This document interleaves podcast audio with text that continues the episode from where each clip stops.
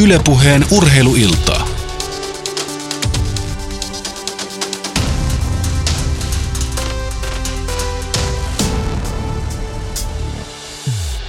Mitä erinomaisinta iltaa, hyvät kuulijat. Yle Puheen urheilustudioon on kokoontunut joukko, joka tänään haluaa puhua urheilusta, liikunnasta ja terveydestä sekä niihin liittyvistä teknologioista, sillä eh, viime viikolla Helsingissä järjestettiin toista kertaa urheiluun, liikuntaan, terveyteen sekä niihin liittyviin teknologioihin omistettu business- ja startup-tapahtuma nimeltään Smash.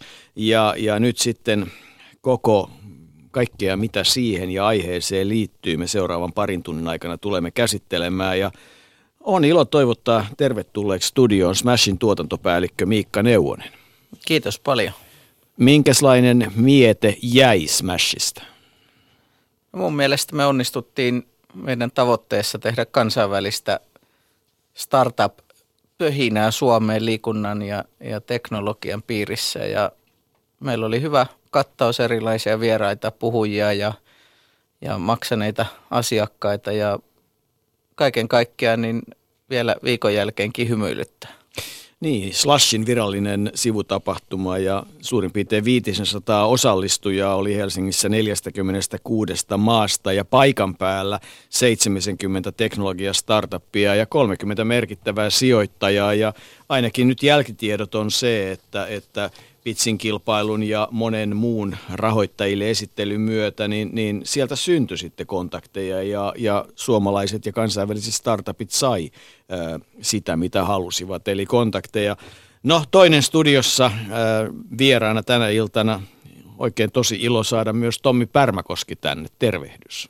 Tervehdys ja kiva olla paikan päällä, että kiitos vaan kutsusta. Olit ja puhuitkin Smashissa ja, ja tuota, oot Yhdysvalloissa aikanaan opiskellut ja nähnyt sitten urheilumaailmaa kovinkin laajasti niin kuortaneilla kuin formulamaailmassa kuin nyt sitten jääkiekon parissa ja lentopallon parissa. Mitä muuten et ole urheilussa vielä tehnyt?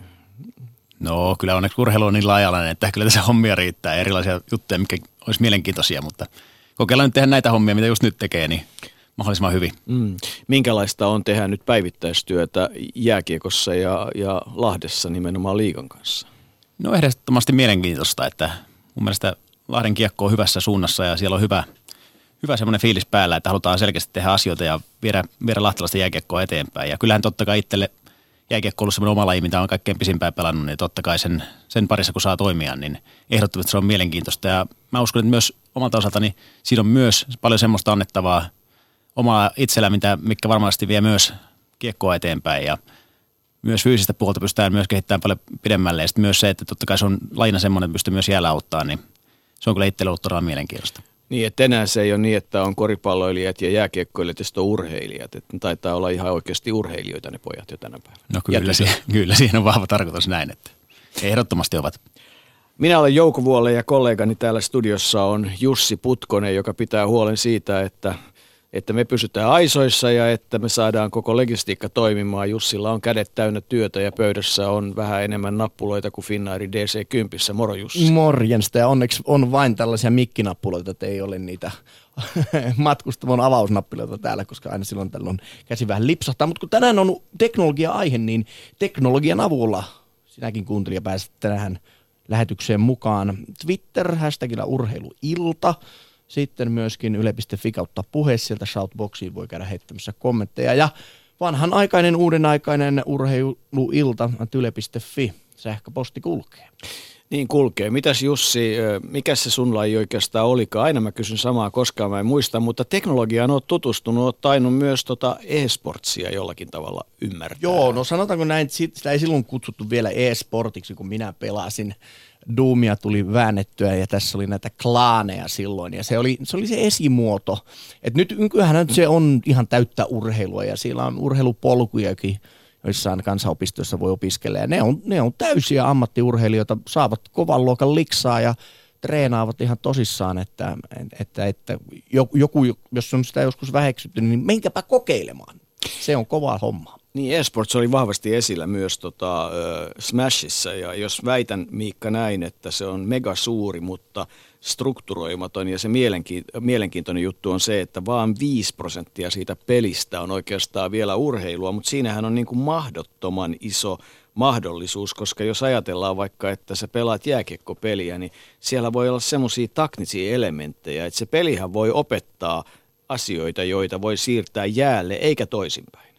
No joo, tässä jo muutama vuosi sitten Ule Gunnar Solskjaer, entinen Manun pelaaja Norjassa, sanoi, että Molden pelaajat skauttasi jotain Eurooppa-liikan vastustajaa, muistaakseni Itä-Euroopasta FIFAan kautta, eli koska siellä on vähän näitä, että kuka on nopea, kuka tekninen, kuka taitava, ja ja ne pelaajat itse, kun ne on osa sitä, sitä pelin kehitystä, siis urheilupeleissä, niin nehän on ikuinen väännön aihe aina, että onko toi pelsun laita hyökkää, niin en mä ole noin hidas, en mä ole noin jotain. Eli, eli siihen on tullut tämmöinen someaktiivisuus ja, ja kyllä se etsii itseään toki. että palkintorahat on koho semmoista vauhtia, että tavan urheilun harrastajat ja kilpailijat pohtii, että millä, millä pirulla me päästäisiin tuommoisiin kasoihin rahaa kiinni ja maailmanlaajuisesti, kun me oltiin vaikka toukokuussa Kiinassa vierailulla, niin siellä on kokonainen kampus oli pelkästään pelialaan keskittyvää ja osa keskittyy tiettyyn yksittäiseen peliin, tekee siitä vaikka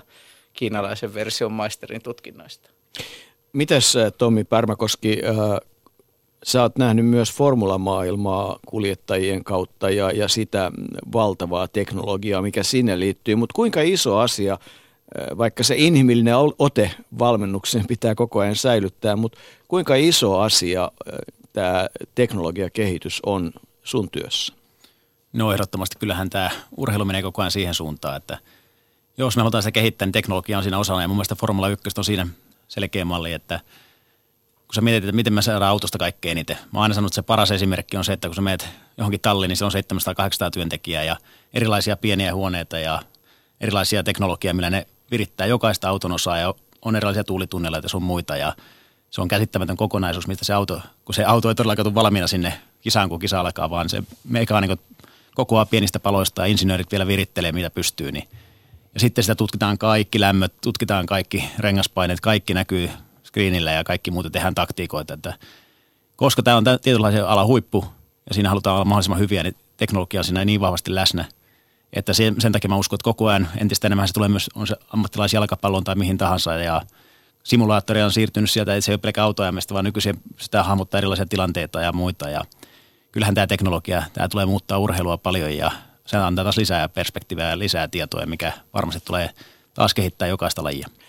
No nyt kun mennään sitten ihan tämmöisen niin kuin normaali kuntoilijan tai normaali harrastajan erilaisiin välineisiin, joita nyt sitten itse kullakin saattaa olla ranteissa erilaisia, niin tota, yksi semmoinen asia, mikä aika usein ottaa esiin, että niihin liittyy semmoinen – ja moniin hankkeisiin liittyy semmoinen niin kuin alkuinnostus, mutta sitten sen jälkeen aika nopeasti tapahtuu semmoinen latistuminen, että, että aloitetaan treenaamaan tietyllä tavalla, seurataan asioita, mutta sitten jostain kumman syystä se, se niin kuin lopahtaa aika nopeasti. Ja mä oon ymmärtänyt, että tämä on yksi semmoinen iso haaste myös näille tota, startupeille ja teknologioille. Onko se Miikka näin? No on se noin ja, toisaalta se on myös startupin elinkaaressa on aika paljon samanlaista tarinaa, eli mahtava idea ja, ja jotain hienoa on luotu, mutta että siitä saattaa puuttua joku tarvittava, puuttuu ne sijoittajat tai puuttuu markkinointiosaaminen tai puuttuu joku muu. Ja kyllähän tämä, tämä kuntoilijoiden koukuttaminen on varmaan aika monen kultakaivoksen päässä se haave ja ehkä Pokemon Go on nuorisolle nyt semmoinen hienoin esimerkki siitä, että miten joku voi totaalisesti sekoittaa melkein minkä tahansa kolkamaapallolla. Hmm. Teillä oli, äh, Smashissa oli tota, lukuisia mielenkiintoisia puhujia ja, ja tota, hyviä paneleita, mutta tietysti ulkomailtakin oli muutamia, joista, joista yksi mielenkiintoinen oli FC Barcelonan, joka nyt tietysti kaikille sanoo aika paljon, niin teknologiajohtaja ja innovaatiokeskuksen Barsa Innovation Hubin vetäjä Albert Munde ja, ja tota, hiukan ennen Smashia puhuttiin hänen kanssaan puhelimessa Tovi. Seuraavassa hän summaa, että kyseessä, kun puhutaan nimenomaan Barsa Innovation Hubista, niin on työkalu, jonka avulla voidaan arvioida laajasti kaikkia sitä kehitystä, jonka urheilu ja vapaa-ajan teollisuus tulee lähivuosina kohtaamaan. Ja eiköhän kuunnella hänen mietteitään ihan tovi. Ylepuheen urheiluiltaa.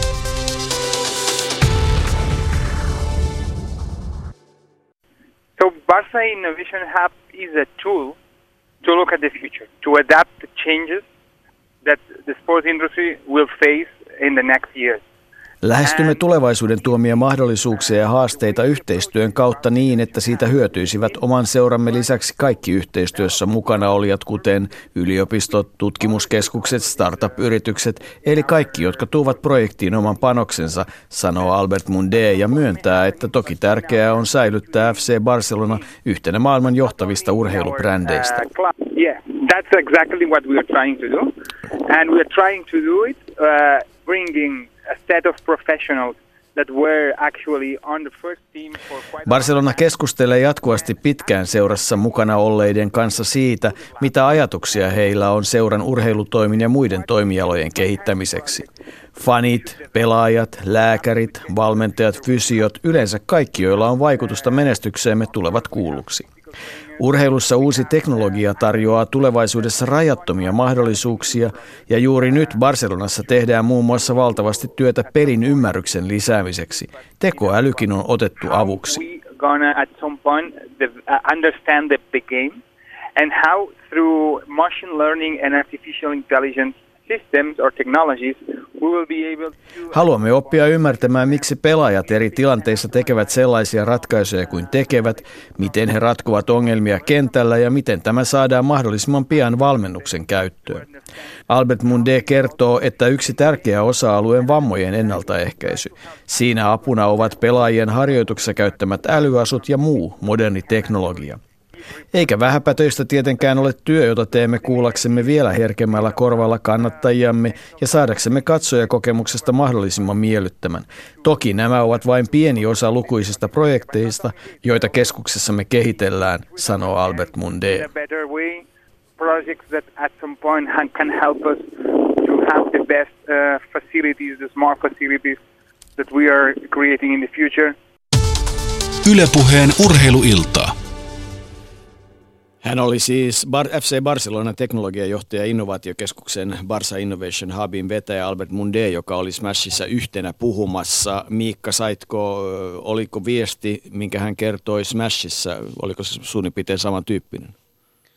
No joo, tämä on, tämä on nyt uusi, ö, uusi tapa tehdä suurille brändeille urheilussa omaa, omaa ikään kuin voimaansa esille. Eli he kerää Euroopan ja miksei maailman terävimmät startup-osaajat yhteen ja pyrkii luomaan sen brändin ympärille vielä tällaisen startup-pöhinän, kun, kun koskaan ei tiedä, mikä on se, se mahtava idea, mikä breikkaa ja, ja mistä se, se, vaikka nyt sen katsojan kokemus vahvistuu. Eli aika moni pohtii nimenomaan sitä tällä hetkellä, niin kuin Telia esimerkiksi Suomessa nyt, kun heillä on SM Liikan lähetysoikeudet, että jos, jos toi Tommi ei ole töissä ja se on kotisohvalla ja katsoo matsia, niin mitä se haluaisi siihen hetkeen lisää muuta kuin sen TV-stä tulevan lähetyksen. Että mitä kaikkea se voi olla, ei, eikä velkkää vedonlyöntiä, vaan että mitä ne statsit on, mitä pitää tulla vaikka ruudun kautta tai miten muuten.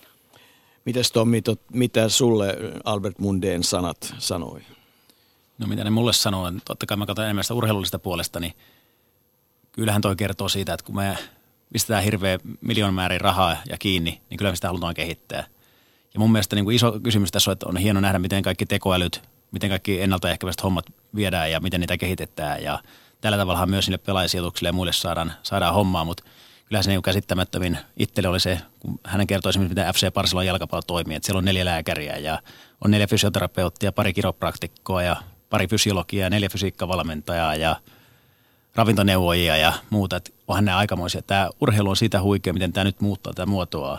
Ja siinä tulee entistä enemmän erikoisella osaajia ja sitten mikä hyöty on mistäkin ja miten ne viedään sitä käytäntöön, niin siinä on niin kuin mielenkiintoinen kysymys, koska teknologia antaa siihen paljon uusia, uusia mahdollisuuksia. Ja vielä toinen homma tuohon, että sittenhän taas tästä on mielenkiintoista se, että jos tämä on tämmöinen optimaalinen tilanne, miten FC Barcelona pystyy toimimaan, niin miten me taas Suomessa erilaisissa seuroissa, erilaisissa joukkueissa erilaisissa urheilulaisissa pystytään tekemään meidän optimaalisin muoto. Että sehän tässä just niin kuin teknologiaan palattiin, että on mielenkiintoisia laitteita, on mielenkiintoisia juttuja, mutta et mikä niistä todellakin on tärkeää tai mikä niistä on oleellista, niin siinä varmasti jokaiselle jää paljon sitä harkinnanvaraa, että ensin ne pitäisi testata ja viedä sitten sinne käytäntöön, jotta ne, ne ei jää vain hetken kokeiluiksi, vaan sen takia mun mielestä nämä myös hyödyitä tapahtumia sen takia, että täällä kontaktoituu ja muuta ja ehkä joku päivä pystyy soittamaan FC Parasalla, että mitä te olette kokenut hyödylliseksi ja ottaa niistä sitten pieniä ainakin murusia omaa käyttöön.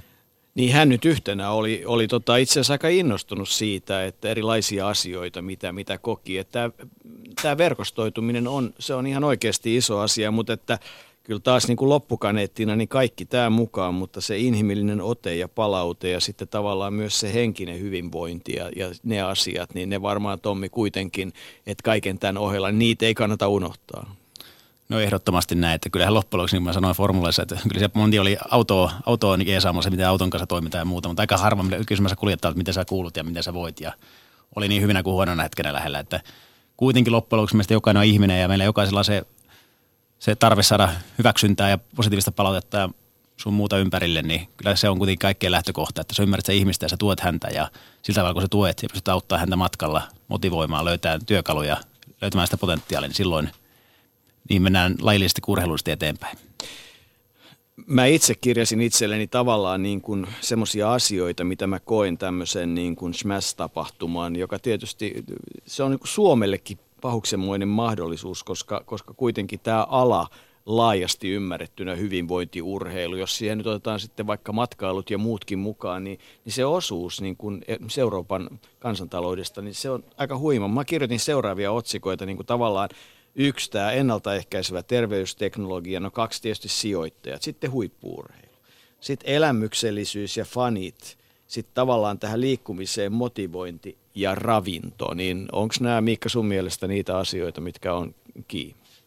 No kyllä siinä, jos noihin, noihin pääsisi noihin otsikoihin käsiksi ja saisi edes omaa elämäänsä tuon kaiken hallintaan, niin aika hyvin veikkaisin, että menisi. Että varsinkin ehkä tuohon terveyteen, niin musta me ollaan siirtymässä vahvemmin ja vahvemmin siihen, että hyväksytään, että liikuntaa ja terveyttä on pakko pitää käsikädessä ja se ei ole joko tai, vaan se on yhdessä. Ja, ja Suomessa on tehty vaikka mitä kokeiluja, on ollut terveysreseptejä neuvolo- tai tuolla terveyskeskuksilla ja muita, mutta että, ei kun liikuntaresepti se oli nimeltään, mutta että ei ole ehkä, siinä on aikamoinen hankaus aina, että kuka sen tarjoaa ja, ja millä motiivilla. Ja, ja nyt ehkä tämän, ei mennä sote-keskusteluun, mutta että kaiken tämän yksityistämisen ja muun, niin, niin, niin tässä on myös tämmöinen liikunnan osalta, että 10-15 vuotta takaperin ei meillä oikein ollut yksityisiä kuntosaliketjuja ihan isoimpien kaupunkien ulkopuolella. Nyt niitä on joka paikassa ja personal trainereita. Mä menen nyt vähän Tommin, Tommin niin kuin puolelle, mutta PT nimellä itseään kutsuvia tuntuu löytyvän joka kulmalta ja siinä tuntuu ainakin näin niin kuin meille päin, että siinä on aikamoista kärhämää siinä, että kuka mitenkin on kouluttautunut ja minne mennään. Ja aika, aika mielenkiintoinen kulma saa tästä, kun on hypännyt startup-maailmaa ja, ja ajattelee ulkopuolisena. Otetaan keskusteluun mukaan KPMGstä ja Startup-urheilijaohjelmaa vetävä jääkiekosta hyvinkin tunnettu Jyrki Louhi. Hei, oikein hyvää iltaa Jyrki. Halloota. Jaha, Jyrki tulee sitten lähetykseen ihan tovin päästä ilmeisesti. Katsotaan uudestaan, jotain tapahtui meidän pöydälle, mutta tota, ää, niin Tommi, kyllähän tämä niinku, tavallaan siis muutos on aika raju, että, että, että tänä päivänä ihmisten motivointi siihen tekemiseen, niin sekin on sitä henkistä puolta, niin se on aika, aika iso kysymys ja kai se näiden, sanotaan nyt maailman huippuammattilaisten, vaikka nyt sitten formulakuljettajien tai huippujääkiekkoilijoiden osalta, niin kyllä siinä niin henkistä valmennusta on yhtä lailla, eikö olekin? No on varmasti, että tota, mikä sitten on henkistä valmennusta, että se on koko prosessi ja kaikki, juuri mihin se kuuluu, mutta, niin.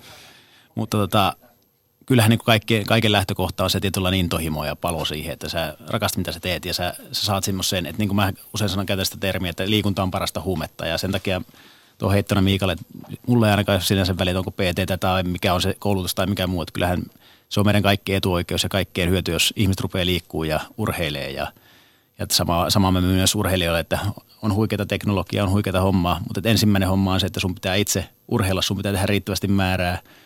Se on ihan sama, minkälaisia palautumiskeinoja sulla on, jos et sä esimerkiksi sen kovan kiekkopelin jälkeen, kun sä oot ollut kauan aikaa, niin tee huuhtele vain sen verryttelyä päälle, että sen jälkeen, sen jälkeen ei, niin kuin voi oikoa hommassa, että kyllä niin kaiken lähtökohta on kuitenkin se, että meidän pitää myydä ja saada ihminen ymmärtää, miksi se liikkuminen on tärkeää ja selkeä saada he innostumaan ja kokemaan sen itselleen mielekkääksi.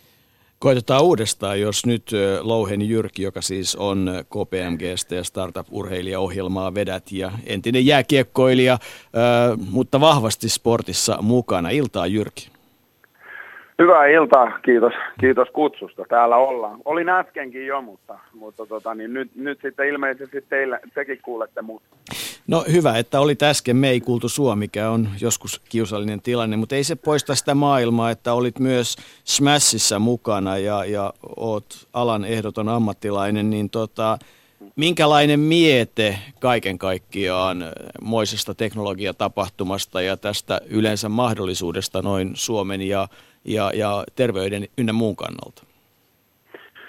No ehkä päällimmäisenä jäi se, että, että tota, mikä on ilahduttavaa, niin on se, että tietysti urheiluun panostetaan ja urheilu kehittyy ja, ja urheilusta on tullut vähän niin kuin aikoinaan puhuttiin Formula 1, että, että tota, sitä teknologiaa ja niitä investointeja, mitä Formula 1 autoon on investoitu, niin pystytään hyödyntämään jo muuallakin. Ja, ja, ja tota, kyllä se oli niin kuin, semmoinen tunne vielä tuli siitä, että, että tietysti mm, meidän suomalaisten urheiluihmisten pitäisi olla vastaavissa tapa, tapahtumissa niin kuin suurella joukolla, koska, koska tota, jos, me, jos me jätetään tavallaan ne ajatukset, mitä maailmalla, maailmalta tarjotaan meille hyödyntämättä meidän kotimaisessa huippuurheilussa ja, ja tota, ehkä kansanterveydessäkin, niin, niin tota, me, me ollaan edelleen jäljessä ja pienenä kansana niin vielä vähemmän ehkä mahdollisia menestystarinoita sitten saavutetaan. Itse asiassa Jyrki Louhi, nyt kun rupesin miettimään siitä, niitä keskusteluja, joita sunkin kanssa on urheilijaillassa käyty ja, ja yritetty luoda siis tavallaan urheilijalle pohjaa siihen, että hän voisi tehdä sitä työtään suomeksi sanottuna harjoittelua ja kilpailua mahdollisimman hyvin, niin, niin, niin urheilijahan on siis startup-yrittäjä, joka tarvitsee rahoittajan, jonkun, joka uskoo, että se hänen tuotteensa on sellainen, että sen voi saada niin kuin, sillä voidaan saavuttaa menestystä. Voisiko se olla näin?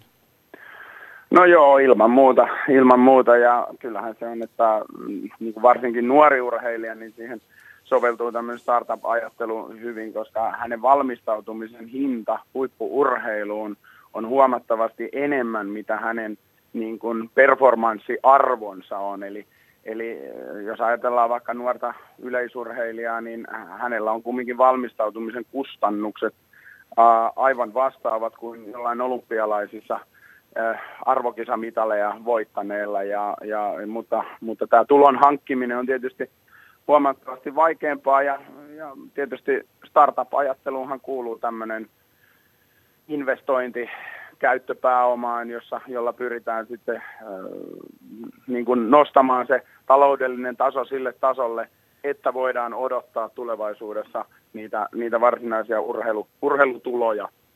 Mm. Et, et kyllä, kyllä se on, ja tämä on tietysti äh, oma nyrkkisääntö on melkein, että jos ammattimaisesti semmoinen 16, 18, 20-vuotias urheilija tähtää maailman huipulle, riippuen tietysti lajista, niin kyllä se aika lailla se 100 000 on se valmennuksen vuotuinen hinta ainakin Alvin, Alvin sisältäen. Ja, ja, ja tota, että jos otetaan ammattivalmentaja siihen pari kertaa viikossa, ravitsemusvalmennusta, testaamista, palautumisen seurantaa, erilaisen teknologian hyödyntämistä ja mentaalivalmennusta ja fysiikkavalmennusta, niin ei me voida kovin pitkään niin kuin ajatella, että me tehtäisiin tätä ilmatteeksi tai että me haalittaisiin semmoinen joukko ihmisiä, jotka tekisivät näitä panoksia – antaisi antais urheilijalle ilmaiseksi.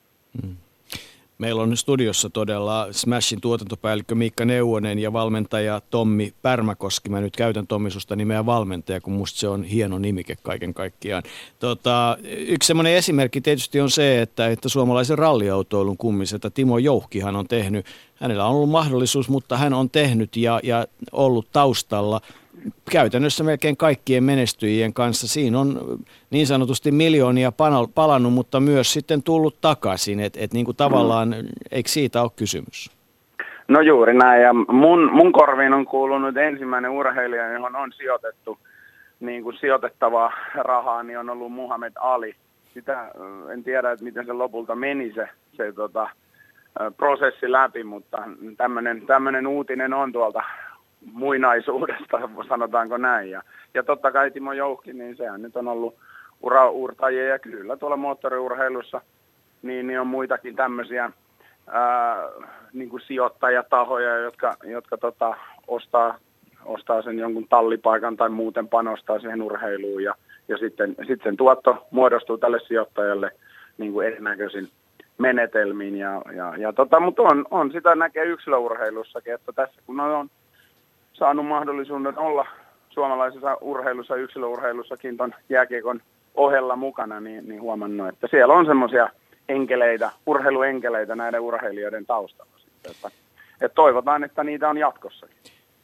Kun seurasit äh, Smashia ja, ja näitä tota, äh, tähän alaan liittyviä, äh, tai seurasit, kun varmaan seurasit yrityksiä, jotka oli esittelemässä omia tuotteitaan ja oli myös pitching kilpailut ja, ja muuta vastaavaa, niin tota, minkälaisia mietteitä nämä startupit sussa herätti?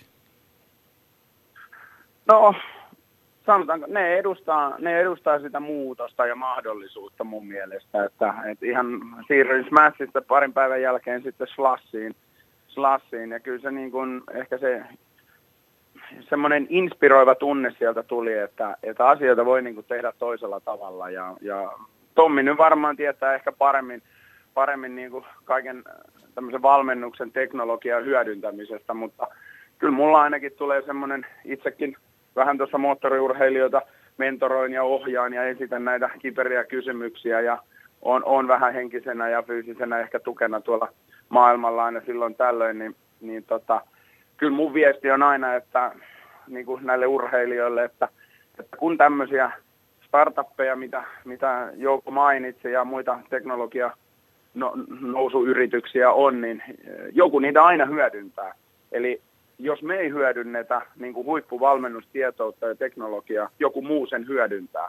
Ja, ja tota, se on vaan niin kuin opeteltava ja se vie hirveästi aikaa sitten tämmöisten teknologioiden hyödyntäminen ja resurssejakin, että, mutta ei, ei niitä voi jättää. Niin kuin poloinen Suoma tai tämmöinen suuri poloinen urheilukansa, mikä Suomi onkin, niin ei me voida jättää niitä hyödyntämättä. Hmm. Onko Tommi sulla mietettä?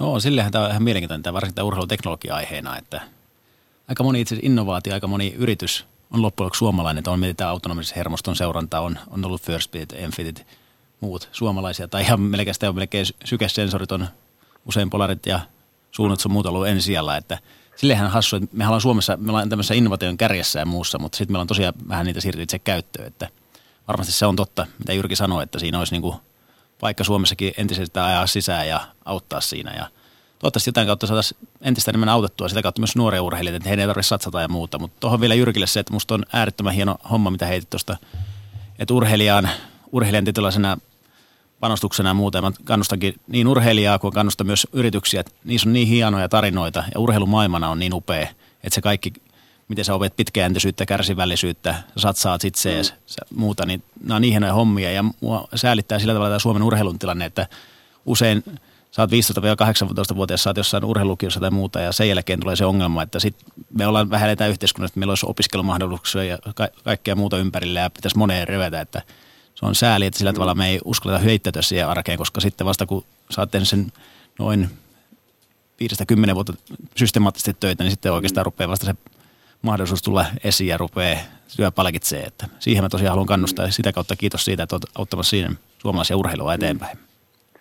Joo, ja mä voin vielä lisätä tuohon, että monesti kun mäkin keskustelen noiden aikuisikään tulevien urheilijoiden kanssa, niin kyllä mä rohkaisen niitä nimenomaan niin kuin investoimaan siihen toimintaan niin kuin henkisesti ennen kaikkea ja kokemaan itsensä niin kuin perusteltuna yrittäjänä. Että se on arvokas, arvokas oppisopimuskoulutus jos ajatellaan, että urheilija harjoittelee ja, ja kilpailee kymmenen vuotta lähestulkoon ammattilaisena, niin siinä on jo kerääntynyt semmoinen oppi, oppimäärä niin kuin hyvinvoinnista ja, ja urheilusta, valmennuksesta, psyykkeestä ja, ja monista monista muista asioista, kun aina korostetaan myös näitä sosiaalisia vaikutuksia. Ja, ja kyllä täytyy sanoa, että urheilijana kumminkin on, on niin kuin mahdollisuus niin kuin hyödyntää vuorovaikutustaitoja sun muita, että, että nimenomaan niin joskus tuntuu, että urheilijat on vähän niin kuin epävarmoja, että onko tämä oikein, että isä laittaa sen ja sen tai äiti laittaa sen ja sen määrän rahaa tähän toimintaan. Ja, ja tästä nyt ei oikein tule ja nyt tämä päättyy vaan loukkaantumiseen, että, että ei ole niin kuin loppujen lopuksi se urheilu, ei ole se tulos, vaan enemmänkin se, se mitä sä opit siellä. Ja tämä on tietysti vaikea kertoa niin kuin suoraan näin, mutta tavallaan sinne taustalle sellainen ajatus, että siinä on paljon muutakin arvoa kuin vain se tulos, mistä, minkä kaikki voi tulosliuskalta lukea. Tommi Pärmäkoski tuossa sanoo, puhuu tästä näistä teknologiayrityksistä suomalaisista erilaisista, jotka on noussut pinnalle. Meidän peliteollisuus tunnetaan ja, ja kun ajatellaan niin kuin tätä Suomen kansantalouden, koko maailman kansantalouden udessa ja varsinkin siinä, joka on nyt sitten siirtynyt niin kuin, ei piiru, vaan mailin tuonne tota, Aasian suuntaan, niin, niin jos me osattaisiin nämä hyödyntää, niin, niin kyllä meidän tota, 5 miljoonaiselle kansalle töitä riittäisi ja, ja rahaa tulisi sisälle. Mm. Että tämähän on se asia, niin kuin puhuit entistä urheilijoista, niin tänäänkin kuullaan sitten muun muassa amerikkalaisessa jalkapallossa aika huiman uran tehnyttä Michael Kersia, jolla on sitten oma ravintoon liittyvä asiansa, mutta ei mennä asioiden edelle. Miikka Neuvonen, sulla oli asiaa jatkoa.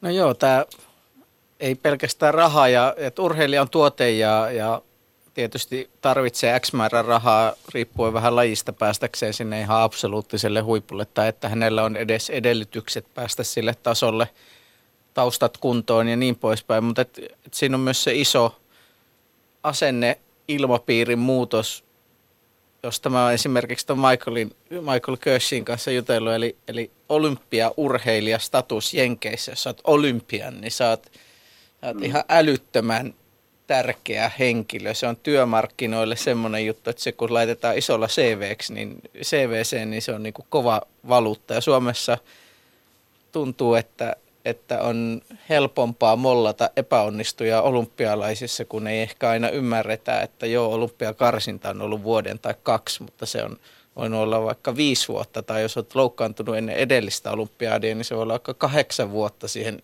mm. että pääset kisoihin. Sitten kun olet kisoissa, niin joo, kaiken näköiset tekijät vaikuttaa suorittamiseen. Niin, me ollaan nyt aika hyvin etukenossa, kun puhutaan, positiivisessa mielessä etukenossa, kun puhutaan tulevasta teknologiasta ja startupeista ja muuta, mutta kyllä tässä Jyrki voisi ottaa vähän takakenoakin, että, että kyllähän ne aika hyviä järjestelmiä oli, jossa jossa nuori yleisurheilija tai hiihtäjä pääsi rajavartiostoon, tulliin, postiin, sai urheilla – ja oli muuten aika pahuksen motivoitunut työntekijä aika pitkään, että mm. kyllä ennen niin kuin jossain asioissa oli paremminkin, vai mitä sanot siihen? No kyllä, mun mielestä varsinkin tuossa vielä jääkiekkoilijoiden kohdalla oli tuossa 80-luvun lopulla, 90-luvun alussa, niin oli niin kuin julkinen sektori työllisti.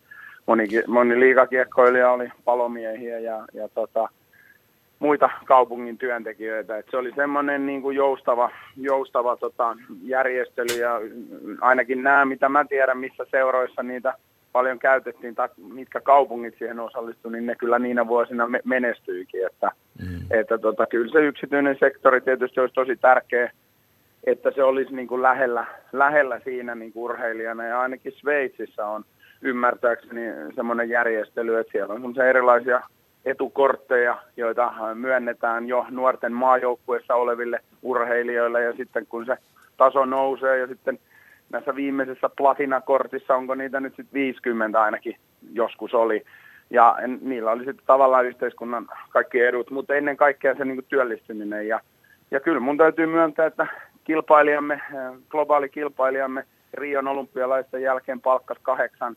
olympiamitalistia suoraan töihin – jotka oli lopettamassa uraa Rion olympialaisiin, niin kuin periaatteessa sillä ajatuksella, että kyllä me koulutamme hyvät, hyvät yksilöt niin kuin tähän työhön. Ja, mm. ja, ja tota, tämmöistä tietysti toivoisin, että uran jälkeen olisi ainakin se niin kuin selkeä, selkeä sitten tota, urheilun hyödyntämismalli, malli, jossa, jossa tota, mutta sitä tietysti pitää rakentaa jo urheiluran aikana, että, että se ei ihan tule sillä että yhtäkkiä ollaan tavallaan tyhjän päällä, että, että semmoinen sopeutuminen pitäisi olla. Näitäkin asioita verkostoituneet ihmiset Smashin aikana nosti mm. esiin. Ja, ja kyllähän tämä niin kuin yksi iso merkitys on se kohtaaminen, että ainakin mulle tulee viestin mukaan, niin, niin siellä innostuneet, innostuneesti ihmiset vaihto ajatuksia ja ja tota, se kai on se oikeastaan se tämmöisen tapahtuman niin kuin iso asia, että samanhenkiset ihmiset kohtaa, tutustuu ympäri maailmaa, nytkin mukana siis lähes 50 kansakuntaa. Eikö se ole iso arvo, Jyrki, jo sellaisenaankin? No on ihan käsittämätön, että, että se, että niin kuin sitä muuttuu aika lailla pikkupojaksi, kun kuulee jonkun Barcelonan, Barcelonan edustajan kertomusta siitä, mitä se, mitä se niin kuin knowledge, tietopohjainen ää, toiminta heillä kokonaisuudessaan on. Ja, ja rohkeutta se vaatii ja innostuneisuutta, mutta kyllähän meillä niin kuin ajatellaan jääkiekkoseuroja tai muita, muita tota, urheilu, urheiluseuroja, niin siellä on paljon sitä tietoa, mutta harva hyödyntää sitä niin kuin markkinoilla muuta kuin siinä pelaamisessa ja ottelutapahtuman järjestämisessä, että, että se nyt jäi ainakin mulle tosi pysyvästi mieleen ja, ja, ja tota, kyllä se kyllä se pitäisi tota niin, niin hyödyttää, sanotaanko näitä hyödyntämismahdollisuuksia on vaikka kuinka, kun ollaan startup-henkisiä.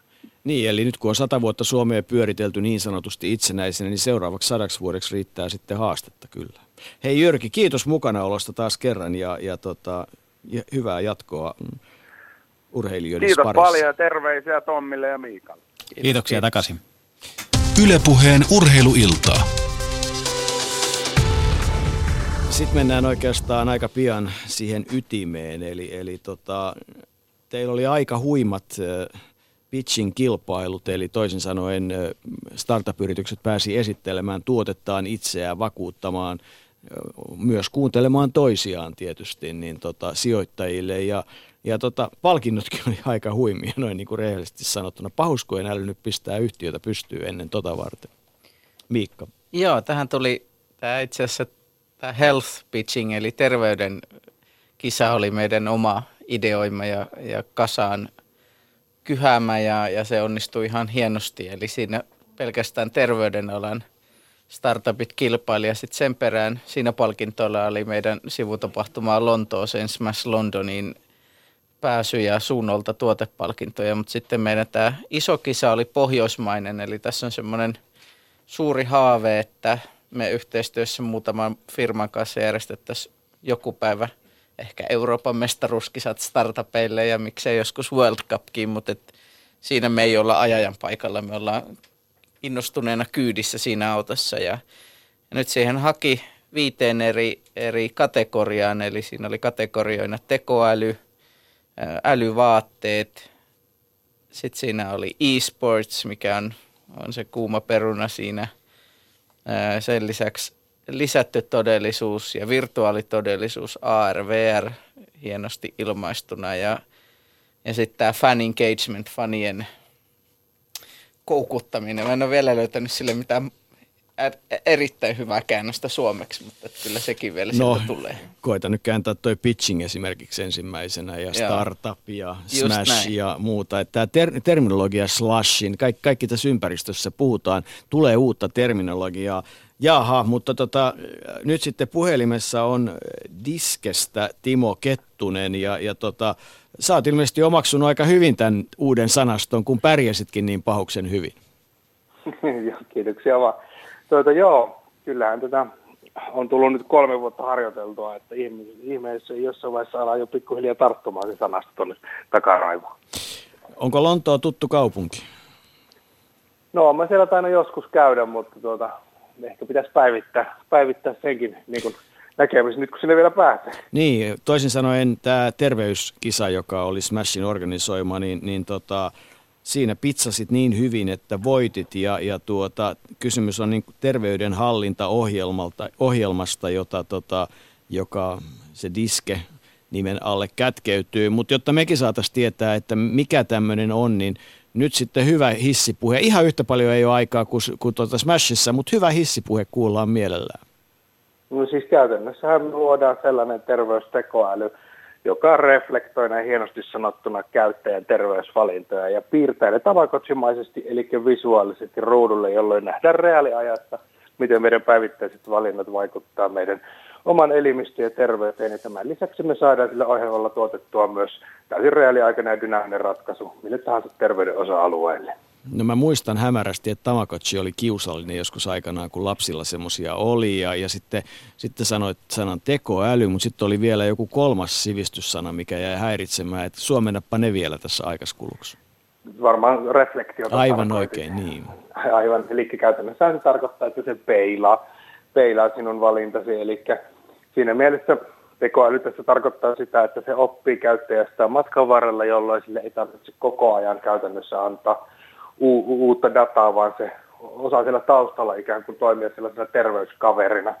Ja, käytännössä se sitten näyttää sen vaan siinä mielessä niin kuin peilaus tarkoittaa sitä, että jos sä kerrot sille, että olen syönyt hampurilaisia ja, ja salaatteja ja liikkunut näin ja näin paljon tai vähän, niin se pyrkii sitten näyttämään, että miltä sä, miltä sä sun tamakotsi tai sinä näyttäisit tai tulisit näyttämään sen sun ruokailun jälkeen. Ja voidaan katsoa tulevaisuuteen myös samalla tavalla. Että Osaako se ottaa myös huomioon, miltä se hampurilainen ja salaatti maistui, koska sillä oli tämä mielihyvä vaikutus? No itse asiassa tietyllä tavalla se tulee osaamaan, koska pyritään se, tällä mallintamaan ihmisen fysiologiaa, esimerkiksi hormoni- ja hermostojärjestelmää. Ja tällä tavallahan me pystytään tietyllä tavalla ottamaan mielihyvä tosiaan huomioon, mutta makuaistihan on niin yksin, yksilöllistä, vaikka sehän on toisaalta geneettistä, geenit ohjaa sitä meidän makumieltymyksiä, niin jossain vaiheessa mä uskon, että me sekin osataan ottaa huomioon. No mennään sitten ihan nyt käytännössä, jos ajattelet vaikka Pärmäkosken Tommia, joka valmentaa jääkiekkoja, että mitä sulla on Tommille tarjottavana? Mikä on se, mitä tota, miksi diske voisi olla hänelle hyödyllinen? Jos me ajatellaan, että me niin kuin siirretään tämän tuonne urheilumaailmaan, niin tällä tavalla me voidaan tehdä luoda käytännössä tällainen niin kuin, ähm, ikään kuin reaaliajassa toimiva avatar, sanotaan nyt tällainen, tai semmoinen niin kuin virtuaalinen kaksoisolento otetaan taas, otetaan taas käännös suomen kielellä. Joo, eli sanotaan näin, että virtuaalinen kaksoisolento urheilijasta, joka käyttää se urheilijan omaa, omaa tuota, dataa ja omia arvoja hyväkseen. Ja tällä tavalla ikään kuin voitaisiin joka päivä pyrkiä optimaaliseen suoritukseen, kun me saadaan dataa urheilijan liikunnasta, urheilijan syömisistä, urheilijan lääkkeistä, mitä se ikinä käyttääkään, jolloin me ikään kuin voidaan mallintaa päivä päivältä sitä heti aamusta lähtien, että minkälainen sen päivän tulisi olla, että se olisi elimistölle täysin optimaalinen. Ennen kuin Tommi vastaa tuohon, niin toihan tarkoittaa suunnilleen samaa, että kun, kun, kun tota, pikajuoksijan virtuaalinen kaksoisolento sanoo, että näillä sun parametreilla sun pitäisi juosta 10-2 ja sä onnet juokset vaan 10-6, niin sä et tee asioita kunnolla. Sitäkö sä nyt yritit sanoa? No periaatteessa kyllä ja tällä tavalla me voidaan ennakoida myös sitä, jos meillä on tarpeeksi parametreja, että, että niin kuin käytännössä – jos homma jatkuu näin, niin sun urheilusuoritus tulee olemaan tällainen. Mutta jos me kokeillaan tällaista, niin se saattaisi olla tällainen. No haastat tota Tommi nyt Timoa. Ei me lähde Timoa sinänsä haastaa, että se voi olla, että tiedä missä vaiheessa otetaan käyttöön, mutta siis sinänsä urheiluhan perustuu edelleen harjoitteluun ja sitten sen jälkeen, mitä tapahtuu levossa ja ravinnossa. Ja sinänsähän kaikki meidän pystytään urheilijaan vaikuttaa hänen, hänen tekemiseen ja siihen, mitä, että hän ymmärtää, mikä kaikki vaikuttaa siihen suorituskykyyn, niin tämähän kuulostaa sinänsä hyvältä tapoja monia ja tämä on varmasti yksi semmoinen, mikä voisi toimia siinä. Mutta sä uskot siihen, että tämmöinen niin kuin tavallaan datan kerääminen sinne tekoälyyn, eli, eli tavallaan niin kuin sen tietokoneen aivoihin ja, ja kun se oppii koko ajan lisää, niin se on niin kuin ihan oikeasti todellisuutta. No, tai voi olla. Se voi hyvinkin olla todellisuutta. Nythän me, nythän me tehdään paljon subjektiivisesti, että me kysellään ravinnottaa tätä nykypäivänä kuvat aterioista sun muista ja sitten käydään ne läpi ja käsitellään ne ja nehän tulee pienellä viiveellä, että mistä se niitä joku päivä, että ne kaikki tapahtuu silmä tai sormia napsauttamalla ja silloin, silloin aika paljon työtä säästyy ja missä mennään. Että varmasti asiana semmoinen, mikä varmasti tulee auttaa monta urheilijaa, koska kuitenkin kaikki on yleensä suhteessa kehon painoa siihen tehon tuottoon, niin kaikki, mikä auttaa urheilusuorissa tällä tavalla ja auttaa ymmärtää, mitä se huippurheilu vaatii, niin totta kai semmoiselle on käyttöä huippurheilussa. Meillä studiossa on siis äh, valmentaja Tommi Kärmäkoski, Smashissa tuotantopäällikkönä oleva Miikka Neuvonen ja kollegani Jussi Putkonen ja, ja nyt Miikka jatkaa.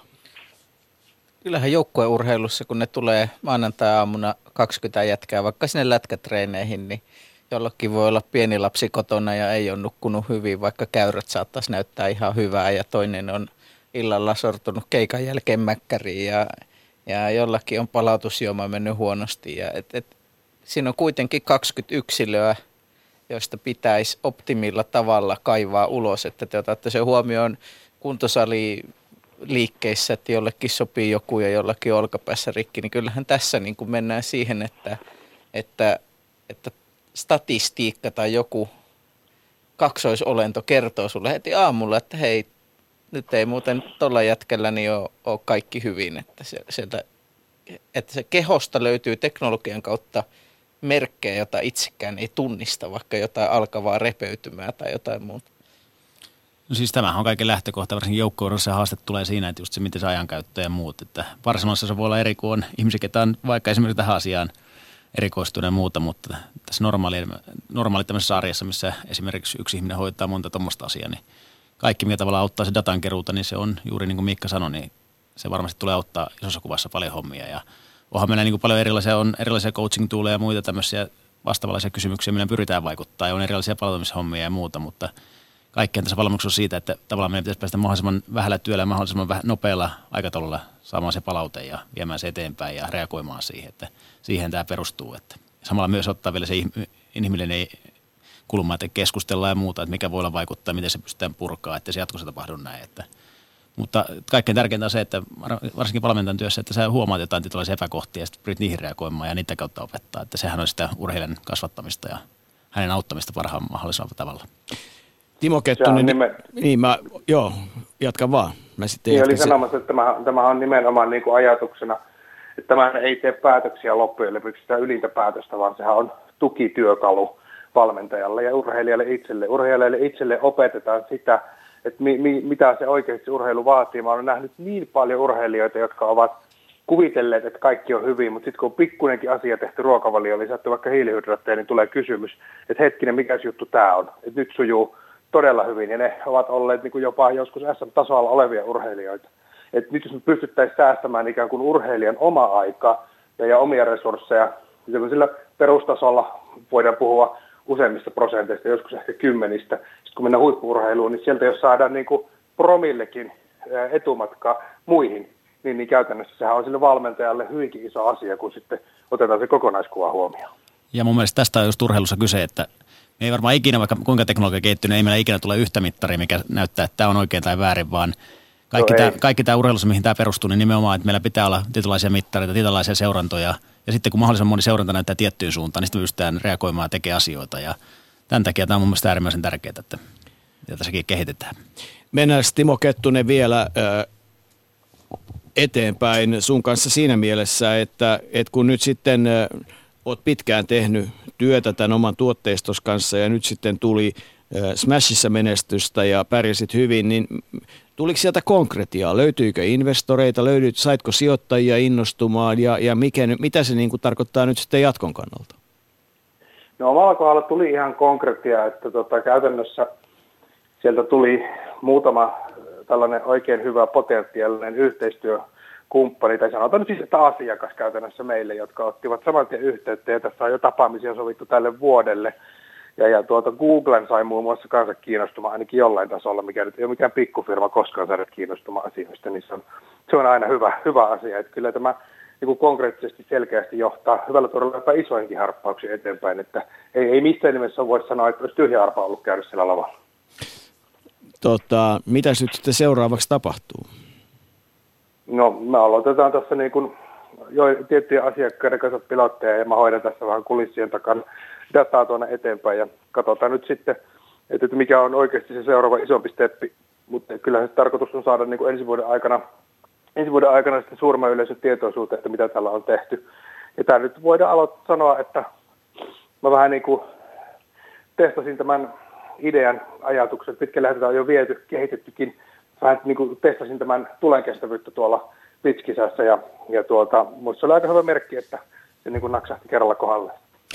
Tota, äh, kun tietysti yksi osa on se, että esittelet omaa asiaa ja jännität sen menestystä, mutta varmaan sä aika tarkasti niin kuin nenää rapsuttaen tarkkailet, mitä muut tekee ja mitä muuta teknologiapuolella nyt esimerkiksi Smashin osalta tähän liikulta ennaltaehkäisevään teknolo- terveysteknologiaan, huippuurheiluun, elämyksellisyyteen ja muuhun tuli, niin mitä havaintoja teit?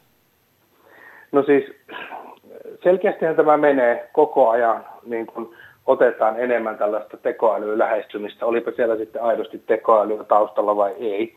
mutta sitä viedään sinne yksilöllisyyteen ja yksilön käytännössä ominaisuuksiin, ominaisuuksiin. Mutta Smashissa ei ehkä niinkään, mutta tuolla taustallahan tapahtuu koko ajan sitten käytännössä hyvin tehokasta geenitutkimusta. Ja se on varmasti seuraava steppi. Että tällä hetkellä hän markkinoidaan jo paljon esimerkiksi urheilijoille ja kansalaisille sellaisia alustoja, jotka tekevät sulle ruokavalion sun geenien mukaan. Ja sitten parhaimmillaan ne voidaan jopa tilata suoraan sulle kotiin. Että sun ei tarvitse kuin ikään kuin kertoa, että minkälainen sun genomi on, tai sehän tutkitaan jossain muualla. Mutta tällä hetkellä ne on vielä vähän käytännössä lapsen kengissään, että se ei ole mikään sellainen ruokavalio, mitä ei ammattilainen pystyisi tekemään niin kuin ihan täysin ilman mitään applikaatioita. Mutta tässä vaiheessa täytyy olla kuitenkin se junan kyydissä, kun se jossain vaiheessa osuu sitten niin kuin isollaan kohdalleen mielenkiintoiseen maailmaan mennään kyllä kerrassaan mielenkiintoiseen, mutta tota, Timo Kettunen, hei, kiitoksia kun olit mukana ja, ja lykkyä tuotteelle ja, ja tota, vielä kerran onnittelut siitä, että menestyit. Kiitoksia, kiitoksia. Nähdään Lontoossa. Ylepuheen urheiluiltaa. Niin siis Mash Lonto on nyt sitten maaliskuun alussa ilmeisesti. Joo, maaliskuun 2122 ensimmäistä kertaa ollaan tietysti itsekin startup, niin tässä niin kuin vanavedessä järjestetään näitä tapahtumia ja koitetaan viedä suomalaista ja miksei pohjoismaalaista startup-osaamista muualle maailmaan. Ja Lonto on nyt vahvistettu tosiaan maaliskuuhun ja nyt tässä kovaa vauhtia työstetään muita. Et, et haave on ikään kuin se, mitä Slas teki geneerisemmin startup-kulttuurille, eli heillä on Aasiassa varsinkin useita sivutapahtumia, side-eventtejä, niin me kovaa vauhtia kiritään sitä ja halutaan pysyä lestissämme, eli liikunta- ja terveysteknologia laajana yläotsikkoina riittää meille ja toki meidän osaaminen on sieltä myös, eli kliininen lääketiede ja medikalisaatio ei ole meidän vahvuuksia ja me koetaan, että sillä alalla on jo riittävästi toimijoita muutenkin. Viime vuonna muuten kilpailu voitti Marlene Schöber ja hänen tuotteensa silloin oli tämmöinen Race One, joka perustuu tämmöiseen juoksu- ja pyöräily- ja massatapahtumien niin kuin tavallaan seurantaan, eli että tavallaan mobiiliseurantaa. Ja, ja, ja hän sanoi, että, että kun soiti hänelle tässä ennen lähetystä, että, että oliko siitä hyötyä, saiko hän kontakteja ja onko firma olemassa ja mitä hän menee, niin firma kasvaa kaiken aikaa. Marlen Schöber on muuten itse entinen huippujalkapalloilija, Ruotsin maajoukkue pelaaja ja, ja tota, hän, hän kertoi, että, että tosiaan niin, niin valtavasti kontakteja ja, ja hänkin korosti sitä verkostoitumista ja sitä merkitystä ja, ja sanoi, että työtä on sen verran paljon, että ei edes Smashiin ehtinyt mukaan tällä hetkellä. Aika mielenkiintoinen juttu, mutta Jussi. Niin, voitaisiin tähän väliin ottaa yksi Twitter-kommentti tuosta Timo Kettusen vanavedessä.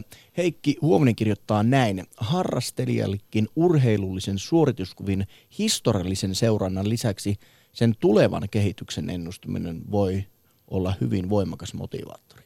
Ja niinhän se varmasti on, että, että onhan se kiva katsoa, että paljonko on lenkkiä vetänyt ja paljonko kilometrejä takana, mutta sitten joku vielä kertoo, että treenaat vielä näin paljon, niin ensi vuonna pystyt treenaamaan vielä enemmän. Niin kuin et treenaa sitten yli. Mitäs Tommi sanot tuohon? No ehdottomasti. Siinä Heikki on ihan ytimessä, että tämä on yksi, yksi motivointikeino ja mikä tahansa toimii, niin kaikki, kaikki kannattaa käyttää ja viedä eteenpäin. Että kyllähän niin kuin, niin kuin sanottiin, että kaikkihan nämä varmasti on niin kuin isossa kuvassa eteenpäin, niin tämä on varmasti yksi iso motivaattori myös. Mutta missä vaiheessa, kun niitä härpäkkeitä tulee kaulaa ja päähän ja vaatteisiin ja ranteeseen ja nilkkaa ja, ja, ja sitten niitä on kotona viisi ja kaikkea muuta, niin missä vaiheessa ne rupeaa olemaan semmoisia, että ne rupeaa rasittamaan? Ja sitten toiseksi se, että kun tulee tämä alkuinnostus ja sitten sen jälkeinen, niin, niin mit, mitäs, mitä me tälle maailmalle tehdään? Et kuka on se, joka sanoo, että hei, mihin meidän, että mikä on niinku se oleellinen, mihin pitää Tommi tarttua? Tämä on niinku jotenkin Tämä on aika hankala maailma. Yksin sosiaalinen media on tällä hetkellä semmoinen, että jos haluat olla aktiivinen, niin sun pitää käsitellä niin kuin kymmentä päivässä. Kyllä, sitten tässä nimenomaan, jos mä mietin huippuurheilun näkökulmasta ja vaikka nyt, nyt vaikka tuo pelikanssin valmennusta, niin kyllähän mä saan viikoittaa aika muutama yhteydenotto ja erilaisia juttuja ja erilaisia välineitä ja muita, mutta niin kuin mä sanoin, niin aika tarkkaan pitää miettiä, mistä on hyötyä ja mikä se hyöty on ja mitä tämä ottaa pitkässä juoksussa. Ja niin kuin, eihän tämä pois sulle sitä, että kyllä ensisijaisesti kuitenkin, vaikka kiekossa se peli on, mitä tapahtuu siellä kaukalossa ja mitä kaikkea läheisiä apua se, mitä esimerkiksi valmentajat lähellä pystyy tukemaan ja kaikki muu siinä, mutta se ei poista sitä, että nykypäivänä, kun on näitä erilaisia välineitä, millä me pystytään seuraamaan. Mutta se kaikkein ydinhomma että eihän ehkä pelaajassa tulla rasitetta tai urheilijalle tai liikkujalle. Että kyllä ne pitää olla semmoisia, että sulla on selkeät mittarit, että sä voit näyttää hänelle, että tämä auttaa tällä tavalla, tässä on, tässä on tämä hyöty ja koska se on taas sitä, että sä pystyt ottaa sen, niin kuin ostaa sen pelaajan tai urheilijan tai liikkujan luottamuksen ja se kokee sen selväksi hyödyksi, että silloin se on helppo myydä hänelle, koska hän kokee saavansa siitä jotain. Jotenkin mulle tuli sellainen olo, etenkin nyt Smashissa oli puhujana tämmöinen Morgan Lake, brittien tuleva Jessica Ennis Hill, ei yhtään paineita nuorella naisella. Oli jo Rios kuudes muistaakseni korkeudessa ja on joko seitseottelija tai korkeuden hyppääjä sitten. Ja toki on vahva mitaliehdokas ja, ja kun hänen arkeaan, toki joukkueurheilussa pääsee hempun verran siihen joukkueen brändin alle ja vähän suojaa, mutta että hän on se tuote, hän on se, jota myydään, hänen kasvojaan ja, ja mainosarvoa, niin kun näki sen ö, kahden viikon rytmityksen, että kun on etukäteen kerrottu, mistä pitää laittaa mihin someen, laittaako hän itse vai laittaako manageri hänen nimellään. Esimerkiksi Massissa oli, että piti tulla neljä, neljä Snapchat-päivitystä muistaakseni päivässä. Ne oli aikataulutettu, että miten britti, siis aikaero huomioiden, milloin Briteissä hän saa eniten huomioida sillä, että hän on puhumassa julkisesti. Niin eihän siitä nauttinut, ei se tullut spontaanisti, siitä puuttu kaikki se – mitä tämmöinen harraste somekäyttäjä tekee. Eli silloin kun on innoissaan, on surullinen, on tylsää, niin ei, kun tämä oli kyllä ihan, tämä oli niin kovaa työtä. Ja ehkä hän ei ole vielä niin huippu, että siitä puuttuu ehkä se somejengi vielä ympäriltä, joka tekee hänelle kaiken valmiiksi. Niin nämä on kovia juttuja, mutta siitäkin me kuultiin itse asiassa aika hyviä esityksiä että, että, ja, ja häkellyttäviä esimerkiksi siitä, että, että ne mitä kuvitellaan että ihmisiä vetoo ja ne kuvitellaan, että, että niin kuin tavallaan, että kaiken pitää olla esimerkiksi älyttömän lyhyttä tai että kuvitellaan, että video vetää tai kuvitellaan. Näitäkin murskattiin aika monta, eli itse asiassa ei semmoista ihan selkeät logiikkaa ollutkaan löydettävissä, mutta mennään nyt ihan, tota, ihan logiikan äärelle ja otetaan lähetykseen mukaan huiman amerikkalaisen jalkapallon uran, ainakin nyt sitten suomalaisittain tehnyt Michael Kersey. Oikein hyvää iltaa. Iltaa. Hei Michael, sun tuote on MeLogger ja tota, se on ravitsemusohjauksen palvelu ja, ja tota, sanoit, että sulla on tota, ää, tai että tietokannassa saattaisi tällä hetkellä olla, niin olin lukevina, niin jo kolmen miljoonan aterian tietokanta. No mitkä on top 10 noin niin kuin herkullisuuden näkökulmasta? Tai top 3? No ei, se oli leikkiä, mutta, tota, mutta kun itse olit siis huippuurheilija, niin tota, sanopas nyt teknologian mielessä, että mikä oli ensimmäinen semmoinen tietyllä tavalla härpäkkeeksi luokiteltava asia, joka, joka tota, esimerkiksi amerikkalaisessa jalkapallossa rupesi näkymään?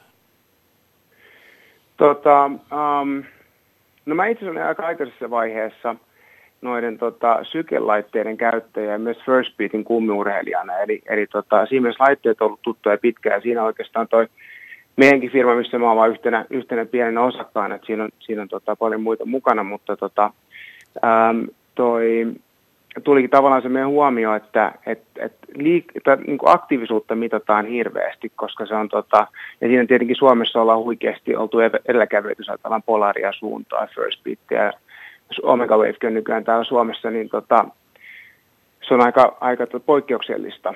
Mutta tosiaan niin kuin aktiivisuuden mittaamiseen on ollut palveluita ja laitteita olemassa pitkään. Mutta sitten se on mielenkiintoista, että kun ajatellaan niin kuin urheilijoita, ihmisiä ylipäätään kuitenkin se ruoka on se polttoaine, millä mennään. Ja, ja tota, sen hyvänkin treenin saa nollattua sillä huonolla syömisellä. Niin tota, ää, siihen oli esimerkiksi aikoinaan käytössä kynää paperia vieläkin isolla osalla ihmisistä. Mutta sykemittari oli varmaan itsellä se ensimmäinen härpäke, jotka niin kuin varusteiden lisäksi tuli käyttöön. Itse asiassa, Michael, kun sä mietit kenkiäs ja, ja sitä treenipaitaa, niin niissähän on itse asiassa vuosien ja kymmenien vuosien teknologiakehut, jos jossain Air Jordaneissa ja lenkkikengissä ja hengittävissä paidoissa niistä iänikuisista tekokuiduista, että sitä, tämä oli tämmöinen, mitä me käytettiin monelle, joka oli sitä mieltä, että ei tämmöinen liikuntaterveysjuttu ole meidän juttu, niin sitten, no onko sulla koreteksia ja onko jotkut uudet lenkkarit, että siinähän käytetään tosi paljon teknologiaa, että sitä tehdään esimerkiksi ihmisen jalkaan sopiva ja, ja tota, sitä ei aina edes tajua, mitä on päällä, että tämä on muuten älyteknologiaa. Joo, ja kun puhuin varusteesta, niin tarkoitin toki muitakin vaatteita siinä, siinä niin kuin mukana. Ja tuo on ihan, ihan totta hyvä pointti, että niissä on paljon tuotekehitystä. Ja jos ajatellaan onko tällä hetkellä noita jenkkifuudisvarusteita, ja kun puhutaan aivovammoista, niin tota, CTEstä, niin tulee ihan huikeasti, miten tuo kypäräkehitys on, on edennyt. Et se, on, tota, se, on, se on kyllä tosi, tosi massiivinen tota, ää, ala itsessään. No mutta mistä into ö, tähän tota, voimakkaaseen ravitsemuksen ohjaukseen ja sen palvelun kehittämiseen? No sanotaan, että mun oma, oma niin kuin, mielenkiintoista kohtaa lähti, kun mun olkapää meni sijoiltaan ja leikattiin täällä Suomessa, jotka tulikoira leikkasi sen ja sitten tuolla diakonissalaitoksessa kuntoutettiin ja, ja siellä tota, ää, Viitasaaren Jukka ja Mika Lallennus sitten auttoi, auttoi muuttamaan ravitsemusta ja Timo Kosonen ja, ja tota, huomasin ihan huikeita hyötyä, että, että mun kuntoutuminen tehostui ja tota, samalla niin mun treenitulokset sitten lähti sen kuntoutumisen jälkeen nousuun ja se oli aika selvä se syy, syy-seurasuhde sen niin kuin parantuneen ravitsemuksen ja palautumisen välillä.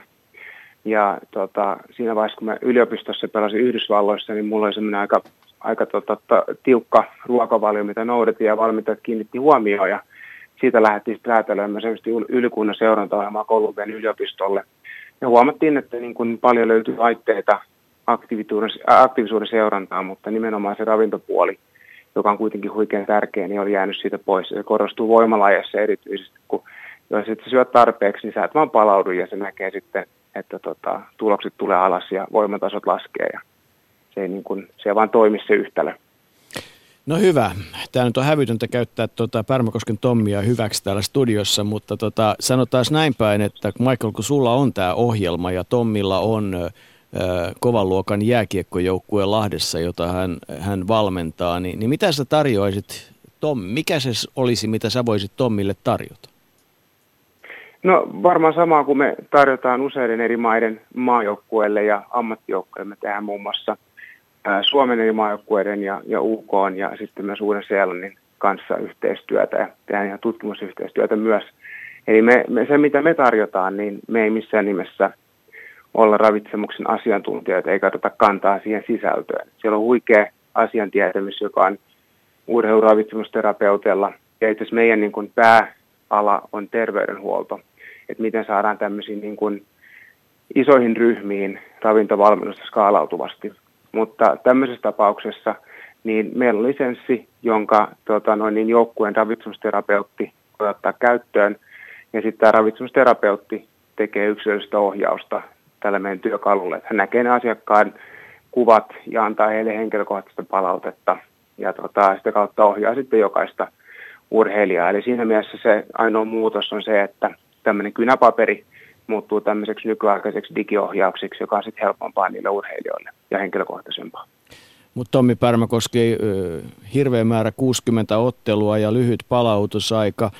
Eikö se nyt se vihannekset, hedelmät, kanapasta ja, ja riittävästi proteiinia, niin eikö siinä ole ihan riittävästi vastausta? No varmasti on, mutta sitten on myös yksilöllisiä eroja, että jollain on, on keliakia ja muuta ja aika monennäköisiä erilaisia hommia. Että varmasti semmoisia, onko tämä esimerkiksi ruokapuolikin, että se erikoistuu ja täytyisi pitää ymmärtää se kokonaisuus, missä mennään. Tai, tai esimerkiksi, esimerkiksi kiekossa meillä on pelaaja, joka pelaa, joku pelaa 5 minuuttia, joku 35 minuuttia ja ne on ihan täysin erityyppisiä, mitä tarvii. Ja sitten ihan tämmöiset yksilölliset lähtökohdat ja perinnölliset jutut, kaikki mitä siellä kannattaa huomioida, niin kyllähän tuo niin ravintopuoli on semmoinen varmasti, mikä tulee urheilussa paljon nousee. Sen takia varmasti tässäkin on ollut paljon ravintopuolesta kysettä ja puuttuu. Että. No ravintopuoli on varmasti ihan niitä ehdottomia ydinkysymyksiä joka suhteessa, että tämä mitä yritin sanoa, niin oli vaan huonoa, huonoa leikkisyyttä, mutta mä, mä ihan vakavissaan, sehän on todella niin kuin ihan primääri kysymys kaikin tavoin, koska useimmiten kyse on siitä, että nuoret urheilijat ei pysty syömään riittävästi ja ne kuvittelee, että ne, ne tota, ei voi syödä sitä ja ei voi syödä tätä, kun niiden ensimmäinen asia, että oppisivat edes syömään, mutta miten sä uskot tämmöinen niin kuin, tavallaan lautaskuvaamisen, lautasmallin todentaminen, tekoälyn hyödyntäminen. Näet sä, että, että tämä, mitä Michael nyt niin kuin että sitä kautta voidaan saada ihan oikeasti semmoista dataa, joka huippuurheilussa hyödyttää. No varmasti saadaan. Niin kuin Michael sanoi sitä olkapäästä, niin mikä se auttaa? Ruokailu voi olla yksi asia, tukilihasten vahvistaminen voi olla yksi asia, venyttäminen voi olla yksi asia, mutta tätähän tämä on huippuurheilu, kaikki kivet käännetään mitä pystytään ja tehdään kaikki sen puolesta. Ja sitten kun me tehdään mahdollisimman monta asiaa niin hyvin kuin me pystytään, ja siihen on ruoka yksi isoin tekijä, niin silloin myös me saadaan hyviä asioita aikaa. Että kyllähän nämä niin kaikki on jatkumoa silleen, että kun me tehdään muutama asia hyvin, niin miksi me tehdään samalla kaikkia asioita niin hyvin kuin pystytään. No Michael, miten, miten eri tavalla tämän päivän Mike suhtaudut ruokaan kuin silloin 18-vuotiaana, kun, tai noin niihin aikoihin, kun se huippuurheiluura lähti liikkeelle? Tota, äh, hyvä, hyvä kysymys. Mulla tota, henkilökohtaisesti mä itse asiassa äh, siirtynyt aika pitkälti kasvispohjaiseen ruokavalioon ja johtuen siitä, että siitä on nyt paljon tutkimuksia, että se alentaa alentaa inflamaatiota ja ilmeisesti osittain sen takia, että se vaikuttaa tuohon tuohon vatsan mikrobikantaan aika, vaikut, aika vahvasti. Et silloin aikoinaan, kun pelasin itse, niin, niin pelatessa elopaino oli 132 kiloa ja se oli ihan, ihan järjetöntä syömistä, että se oli pakko, pakko syömistä ja tota, oli ihan niin kuin kellotettua ja, ja tota, kyllä se huomasi, että tosi raskasti se oli keholle se tota, monta kertaa päivästä treenaaminen, syöminen, että tota, se oli aika iso työ ylläpitää sitä. Ja nyt kun sitä ei tarvii, niin, niin tota, niin, niin kasvispohjaisen ruokavalle pärjää, minä ainakin pärjään hyvin, että niissä on paljon yksilökohtaisia eroja. Mutta sitten ehkä toinen asia, mikä on muuttunut ja mikä on ollut tosi kiinnostavaa, mä näin esimerkkinä niin English Institute of Sportilla on tämmöinen hyvä yhden prosentin sääntö, ja tota, ää, pyritään niin kuin löytämään eri osa-alueilta yhden prosentin parannus, ja jos ajatellaan vaikka, että jos niin kuin, tuossa kuntahar- tai lajiharjoittelussa tulee prosentin parannus, jos ravitsemuksessa tulee prosentin parannus, jos levossa tulee prosentin parannus ja näitä tulee lisää näitä osa-alueita, niin niistä yhtäkkiä tulee 5-10 prosentin parannus yhteensä. Ja kun mietitään huippuurheilua, niin nämä prosentin parannukset on todella merkittäviä, varsinkin kun ajatellaan sitä urheilijan harjoittelua. Eli meillä oli 50 urheilijaa Rion olympialaisissa, nyt on useita satoja, jotka valmentautuu Tokioon. Ja he syö noin 8000 ateriaa sen Rion ja Tokion välissä. Ja jos teet yhden pienen muutoksen joka antaa sulle parannuksen siellä alussa, niin se kumulatiivinen vaikutus on valtava. Ja tässä on itse asiassa tosi iso puute Suomen urheilussa, mitä me ollaan nähty tällä hetkellä. Esimerkkinä Australiassa on 25 miljoonan hengen maassa yli 500 akkreditoitua ur, uh, urheiluravitsusterapeuttia. Suomessa heitä ei löydy kauhean montaa. Eli tämä on niin kuin sellainen asia, missä missä niin kuin, kun Suomessa ollaan jo hyviä monessa lajissa, niin tuolla on valtava tämmöinen niin kuin potentiaali, joka on hyödynnettävissä. Viime vuonna meillä oli Jenkkien olympiakomiteasta teknologia- ja innovaatiojohtaja, he kuulostaa hienolta, ja, ja Munirin yksi, yksi tämmöinen iso viesti huippuurheiluun nyt kun viitattiin oli, että Jenkkien olympiakomitean isoin ero kilpailijoihin, lähinnä nyt tässä kohti puhutaan ehkä Kiinasta, Venäjästä, Saksasta, Ranskasta oli, että, että viisi pinnaa heidän menestyksestään menee siihen, että he on satsannut huippuurheilun ympärillä olevaan teknologiaa enemmän ja pitempään kuin muut. Että hän uskoo, että ehkä se Mietokin olisi voittanut sen Vasperin sadasosalla nykypäivänä, jos sitä olisi oikein ravittu ja oikein, oikein tekniikan vempeleet ollut mukana. Sanoisi Tomi Pärmäkoski, kun puhuttiin tästä prosentista, niin, niin tota, voisiko sanoa, että onko näin? No ehdottomasti siinä Michael on oikeassa, että tätähän tämä on, että sä pystyt, mistä tahansa sä pystyt saamaan pientä hyötyä. Ja sitten kun se hyöty kasvaa, kun saat sitä useammasta paikasta, ja vietipä vuositasolla, kun saat koko ajan parempia harjoituksia entistä tehokkaammin, sä pikkasen palvelut paremmin, mitä se tarkoittaa sille sairauspäivinä, kaikkina muina, niin tässä, tähän me urheilussa pitää pyrkiä, ja tämä on niin kaiken, kaiken lähtökohta. Ja sitten varsinkin tässäkin puhutaan, että Michael sanoi, että hänelle sopii kasvisravinto tai mikä tahansa, niin tästähän on kyse, koska ihmis, ihminen on, siitähän ihminen on hieno, että meillä on tietyt periaatteet, mikä sopii suurin piirtein kaikille, mutta sitten on myös niin isoja yksilöllisiä eroja. Se on yhtä kylmä fakta lääketieteessä, että jos me syötetään viidelle ihmiselle joka päivä puolen vuoden ja 500 kaloria ylimääräistä, joku saattaa lihota, tai fakta on se, että kaikki lihoo, mutta joku saattaa lihota kilo, joku saattaa lihota 5 kiloa, joku saattaa lihota 20 kiloa. Että ei tässä ole niin yhtä, että tämän takia, kun mennään huippuurheiluun, se on entistä yksilöllisempää ja entistä niin kuin vaikeampaa löytää. Sitähän, sitähän niin kuin huippuurheilu on, että me löydetään sille urheilijalle parhaat mahdolliset ratkaisut ja siihen me myös tässä pyritään. Michael Kirsten, mä semmoista äh, haluan kysyä sulta, kun koko ajan törmää siis siihen, että, että ajatellaan vaikka työpaikka tai missä tahansa ympäristössä, niin kun tulee joku ö, uusi teknologia tai uusi innovaatio tai uusi laite, uusi ohjelma, niin alussa sitä hirveän innokkaasti ihmiset käyttää ja, ja niin kuin se lähtee liikkeelle. Mutta käytäntö on opettanut, että varsinkin työyhteisössä, puhutaan työyhteisöliikunnasta, työyhteisöravinnosta, työyhteisö siitä ja tästä, niin, tota, ää, niin, niin se lopahtaa, kun siitä ei ole semmoista, tota, ei, ole, ei ole niin kuin tavallaan sitä jatkumoa, joka niin kuin kerta kerralta kertoisi, että nyt viedään taas askelta eteenpäin. Miten jos ajattelet niin kuin esimerkiksi työpaikkaterveydenhuollon ja ravinnon kannalta, niin, niin mitä voit sanoa, että miten saataisiin varmistettua, että se ei lopu siihen ensimmäisen viikon hyvään kokeiluun?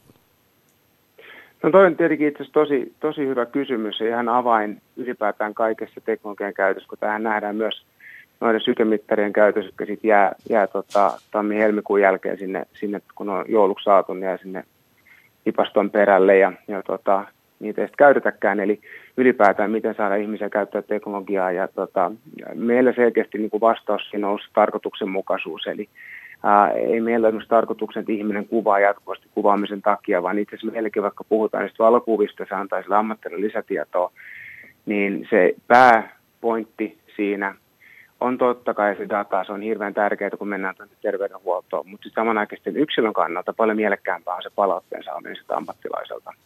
Ja tämähän on tavallaan niin kuin meidänkin perusta sille palvelulle, että jos ajatellaan vaikka, jos Tomi lähtisi valmentamaan mua, me mentäisiin salille ja tehtäisiin kyykkyä, niin Tommi katsoisi mun biomekaniikkaa ja kertoisi mulle, että hei nyt sun polvet menee vähän varpaiden yli ja korjaa tätä se keskittyy siihen asiaan, niin se olisi mulle mielekästä, koska mä saan palautetta ja mä tavallaan kehityn siinä.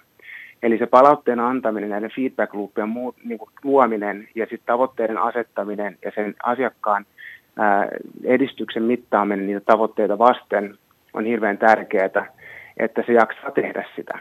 Koska ihminen toimii kuitenkin niin kuin vuorovaikutuksessa ja sen palautteen saaminen on ihan ehdotonta sille, että se jaksaa tehdä sitä. Eli käytännössä se tarkoittaa on sitä, että siihen pitää asettaa realistiset tavoitteet, kuunnella sitä asiakasta, koska vaikka se ammattilainen haluaa jotain tehdä, niin kun puhutaan preventiivistä palveluista, se on vähän eri asia, että on tavallaan sen asiakkaan omalla näkemyksellä on hirveän tärkeä rooli, se pitää ottaa huomioon. Ja sitten pitää yhdessä asiakkaan kanssa lähteä tekemään ja häntä kuunnellen ja luoda sopivat tavoitteet. Ja sitten sitä mukaan, kun ne tavoitteet saavutetaan, niin asettaa uusia.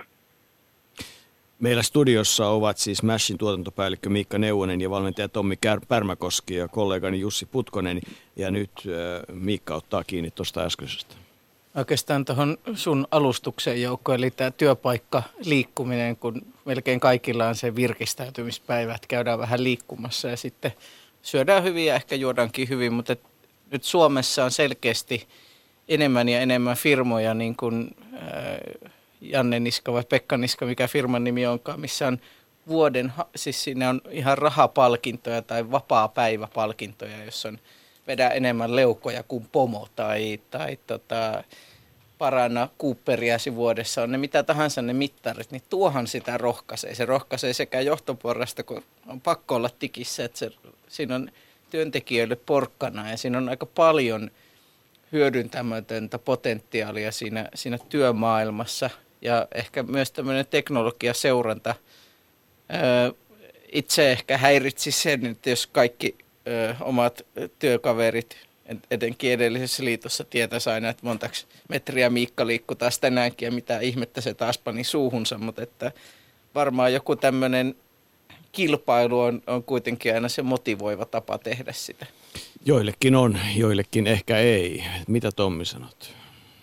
No ei siis mun mielestä nyt hienonta tässä nykypäivän maailmassa ja liikunnassa ja missä tahansa on se, että vaihtoehtoja on niin paljon. Ja siitä oman, omien mielekkäiden juttujen löytäminen, niin siihen on erilaisia mahdollisuuksia ja siihen kannattaa kokeilla. Ja sitä mä edelleen haluan että aloin sitä hyvinvoinnin hyvin sanom, tai niin kuin ilosanomaa, että kun siihen, siihen tarttuu sen saisi toimia. Että mm. Totta kai onhan se sitä maanittelua, että esimerkiksi kiekkomiehille tai huippurheille mä puen, että on ammattia, mitä enemmän sä laitat tähän ja mitä satsaat, niin tämä auttaa siihen, että sä saat tästä ehkä joku päivä enemmän vaikka rahaa tai sä tulet saamaan onnistumisia tai mitä tahansa, niin sillä me maanitellaan. Mutta kuitenkin kaiken lähtökohta, että miksi joku on tullut vaikka liikakiekkoilista liikajalkapalloksi tai vaikka huippuurheilijaksi niin se on sillä hetkellä ollut kivaa ja se vaan se itse tekeminen on se laji vaikka heitto, niin se heittäminen on vaan itsessään niin kivaa, niin se on kuitenkin kaiken lähtökohta. Siihen mä haluan ihmisen kannustaa, että löytää sen oma juttuunsa, mikä tuottaa mielihyvää.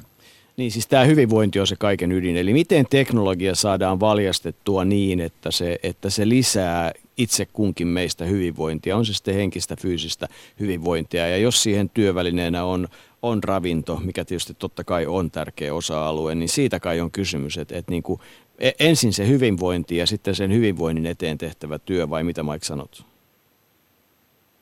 Joo, kyllä kyllä se näin, näin on. Ja sitten mä haluaisin lisätä tuohon semmoisen tosi kiinnostavan seikan, mikä mun mielestä usein jää työterveydessä niin kun ajattelematta, että tota, se ei itse asiassa eroa huippuurheilusta millään tavalla. Et se ei ole ihan samalla tavalla, niin kuin se haetaan aika kovastikin sitä performanssia, se muuttuu aika raaksi, se ehkä terveellistäkään aina kaikessa vaiheessa. Se on ihan urheilijat ymmärtää ja hyväksyy sen. Mutta kun ajatellaan vaikka sitä työntekijää, niin kyllä se työntekijäkin niin sitä omaa performanssia on optimoi, koska se on tässä yrittäjä niin kuin näkee se, se oma hyvinvointi ja se, että jaksaa keskittyä, niin se on, se on tosi tärkeää. Ja tota noin, niin tavallaan niin kuin, se että ymmärretään, että siinä on itse samantyyppistä optimoinnista kyse. Ja kun ihminen tajuaa sen, että mä en tee tätä vaan ollakseni terveenä, voidakseni paremmin ja voidakseni saavuttaa enemmän, niin, niin tota, me ollaan huomattu useissa tämmöisissä työhyvinvointihankkeissa, että, tota noin, niin, että tavallaan tämän, tämän, tämän oman hyvinvoinnin ajattelu tämmöistä niin kuin performanssioptimointin näkökulmasta, niin se tuntuu joillekin olevan semmoinen selkeä lisä, lisäpotku. Kaikki muutkin tuossa, mitä sanottu, pitää paikkaansa, mutta tämä on semmoinen lisäelementti, mitä ehkä ajatellaan, ajatellaan aika paljon niin kuin yritysjohtajien näkökulmasta, mutta samaan pätee niihin tota, firman muihinkin työntekijöihin. No ihan lopuksi Mike, sano, saitko verkostoitua Smashissa, tuli jo kontakteja, koitko, että, että tota, vastaavia tilanteita ja tapahtumia kannattaa Suomessa jatkaa?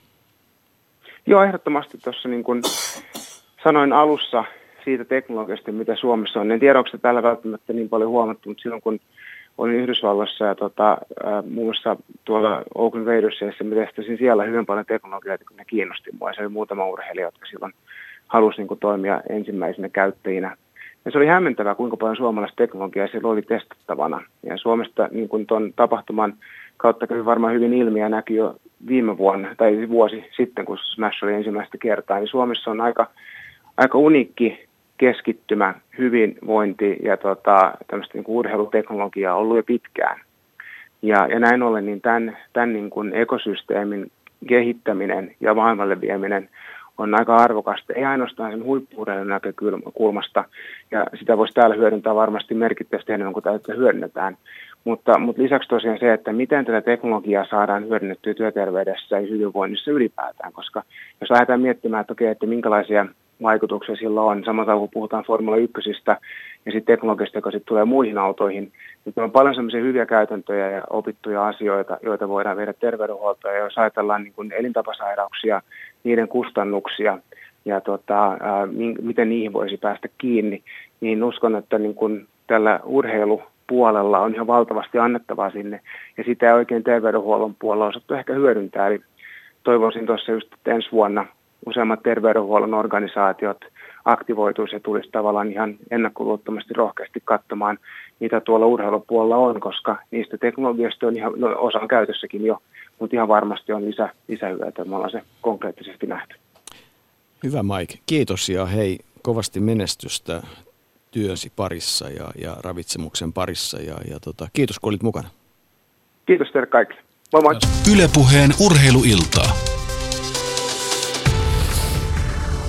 Mutta silti se inhimillinen ote, mä aina on, on tota, että miten teknologia saataisiin palvelemaan sitä ajatusta, että ihminen kun se tekee valintoja, että se niin oppisi koko ajan tekemään – että et niin kuin kaikkien valintojen ei tarvi olla oikeita valintoja ja, ja me pitää olla inhimillisiä itsellemme ja, ja muuta, mutta et, et opitaan tekemään koko ajan enemmän ja enemmän niitä oikeita valintoja esimerkiksi ravinnossa.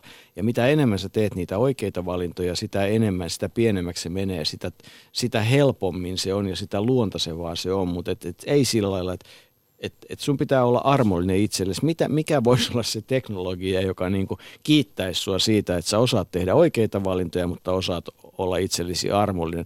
Ymmärrätkö tämän sanan armollinen, mitä mä käytän tässä tilanteessa, Tommi?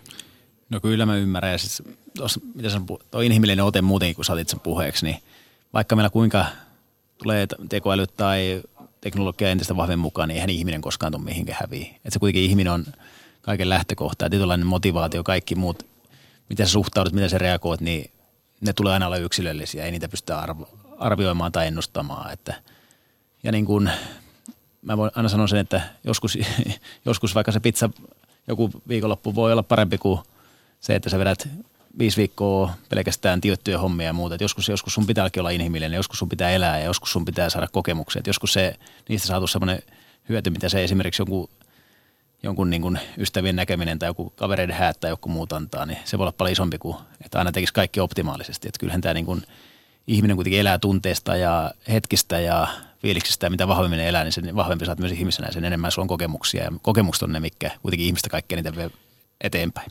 Niin, eli se vanha vitsi siitä, kun keskikäinen mies tuli lääkärille ja, ja se tota, lääkäri katsoi se veriarvo ja totesi, että no nyt sitten ei enää ollut tämä makkaraklubin tota, jäsenkortti pannaan roskikseen ja enää ei syödä koskaan mm, viineriä silloin ja tällöin. Ja, ja tota, sauna-olutkin jätetään väliin ja, ja lounas on porkkanaa ja, ja tota, päivällinen omenaa, jolloin asiakas kysyy, että no – elänkö sitten kauemmin? Lääkäri toteaa, ette, mutta tuntuu pahuksen paljon kauan pidemmältä. Että tota, et ei ihan näin, mutta et on siinä se, että et, et niin kuin oikea määrä oikeita asioita kuuluu oikeaan paikkaan. Et jos sun tekee mieli syödä suklaata, niin sitten se voit sen syödä ja sitten sä tiedät, mitä sä teet, mutta et, et niin kuin se on hyvinvointiasia. Mutta otetaan puhelimeen tota, Footballers Oyn toimitusjohtaja Kraus Rauhansalo. Olet mukana lähetyksessä minun mielestäni sen takia, että, että teidän yritys oli startup ennen kuin startuppeja oli. Onko tämä huono määritelmä? No ei se, ei se, ei se sillä lailla ole huono määritelmä millään lailla. Että, että tota, firma on perustettu kuitenkin 2003 ja, ja, ja tota, perustaja, perustaja Erkki Hakkala, Hakkala siitä useamman vuoden, vuoden kehitteli konseptia ennen kuin sitten tuli, tuli itse liiketoimintaan mukaan. Mm. Eli todellista startup-elämää elämää hän eli siinä ensimmäiset neljä vuotta.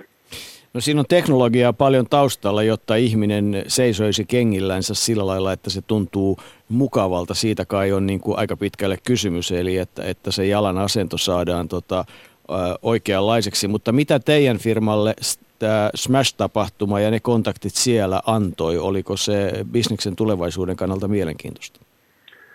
Uh, on joo. Uh, me olla, oltiin, oltiin toisena vuonna nyt peräkkäin tuolla Smashissa ja ja me nyt ei ehkä ihan osuta siihen, siihen niin kuin, sanotaan suoraan niin kuin ytimeen, miten tyypillisesti firma, mikä Smashissa on esimerkiksi hakemassa just joku aikaisen vaihan rahoitusta tai, tai muuta, mutta me ollaan, me, halutaan, me, ollaan, me ollaan kasvufirma, vaikka me ollaan niin kuin, sanotaan kymmenen vuotta oltu nyt jo liiketoiminnallisesti tota, elossa ja, ja, ja kasvettu, kasvettu yli 40 maahan globaalisti, uh, mutta me ollaan edelleen kasvufirma ja, ja, ja me halutaan olla tämmöisen sporttiteknologian ytimessä ja koko ajan seurata, mitä, mitä siellä tapahtuu ja, ja hakea sieltä semmoisia verkostoja ja, ja, ja tota, uusia mahdollisia yhteistyökumppaneita, miten voidaan yhdistää eri teknologioita ja, ja, ja katsoa ideoita, ideoita miten tota, voidaan viedä sitten tätä jalkojen hyvinvointia esimerkiksi meidän tapauksessa eteenpäin.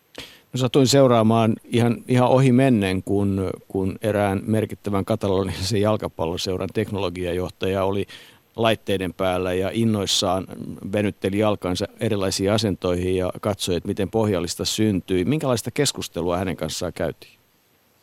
No hänen kanssaan oli ihan mielenkiintoista, mielenkiintoista keskustelua ja, ja, ja tietysti aika nöyrästi, nöyrästi pyydettiin kaveria siihen paikalle ja ajateltiin, että minkähän, minkälaisella tasolla heilläkin siellä, siellä niin kuin tämmöistä jalka-analyystiä ja biomekaniikan, biomekaniikan teet, niin kuin koko, koko vartalon toi, ää, ketjun hallinta ja, ja, ja, ja tota, laitteisto on. Heillä tietysti on lääkäritoiminnat ja fysioterapeutti ja podiatri ja kaikki tämmöistä viety kyllä todella, todella pitkälle, mutta kovasti ainakin tämä teknologia, heidän know-how-manageri väitti, että ihan semmoista suoraan laitteistoa, millä nopeasti pystyttäisiin katsomaan esimerkiksi koko joukkueellisen ää, jalan ja sen biomekaniikan asennot, niin, niin, niin ei ollut ja, ja olivat hyvin kiintoisia, kiintoisia kutsuvat meidät sinne, sinne tota, näyttämään tätä meidän konseptia. Niin, eli, eli tämä niin kuin esimerkkinä siitä. Mutta että oikeastaan vielä parempi esimerkki on se, että kun sanoit, että, että olette urheiluteknologia-yritys ja levinnyt 40 maahan, niin niin vala nyt uskoa niihin, jotka kuuntelee, että tavallaan niin kuin Suomen kansantalouden ja, ja suomalaisten hyvinvoinnin, työllisyyden ja veromarkkojen kannalta, niin sporttiteknologialla on, on mahdollisuuksia, että me ollaan semmoinen maa, josta semmoista voisi syntyä. No ilman muuta, ilman muuta. Sehän on ihan itsestään selvä. Olemme kuitenkin, kuitenkin tota, paljon semmoista osaamista wearable-teknologiassa, mittaristoissa, ää, Amerin mukaan lukien suunnot kaikki, että, että, että meillä, on, meillä, on, meillä on hyvä klusteri, mikä meidän pitää sitten vain kimpassa jakaa sitä tietoa ja, ja, ja, ja viedä, viedä tota rohkeammin näitä asioita, asioita maailmalle ja jakaa jopa kontakteja, mitä meillä maailmalla on syntynyt muiden kanssa. Ja, ja tota, kyllä meillä tämä hyvinvoinnin, hyvinvoinnin eteenpäin vieminen on ollut niin kuin se ihan alusta asti se yksi pääteema, että, että sieltä medical puolelta kuitenkin ja, ja fysioterapeutin puolelta on lähetty, lähetty tota kasvamaan ja, ja, ja nyt sporttipuolella on kuitenkin ylivoimaisesti meidän suurin, suurin tota toimiala.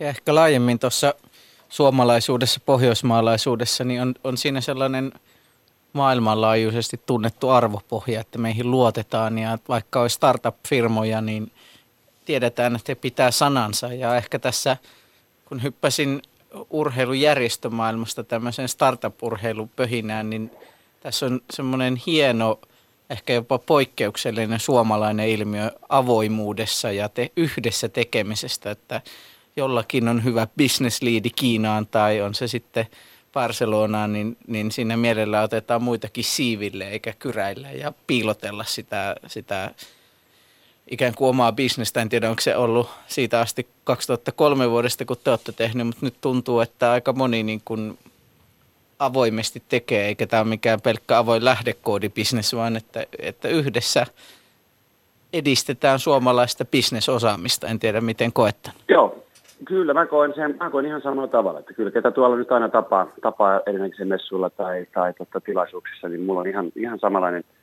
samanlainen fiilis, fiilis tota itsellä. Ja, ja, ja tuo Pohjois, toi oli hyvä, kun otit esille tuon, tuon, tuon tai Nordic niin kuin semmoisen maineen, niin, niin meillä, meillä esimerkiksi meidän tota, UK, UK maapäällikkö, niin, niin se pitää kovasti huolta koko ajan siitä, että kaikessa siellä olevassa markkinoinnissa tuodaan meidän tämä Nordic Heritage, meidän, meidän perinne täältä Pohjoismaista niin, niin esille joka käänteestä, missä vaan pystytään.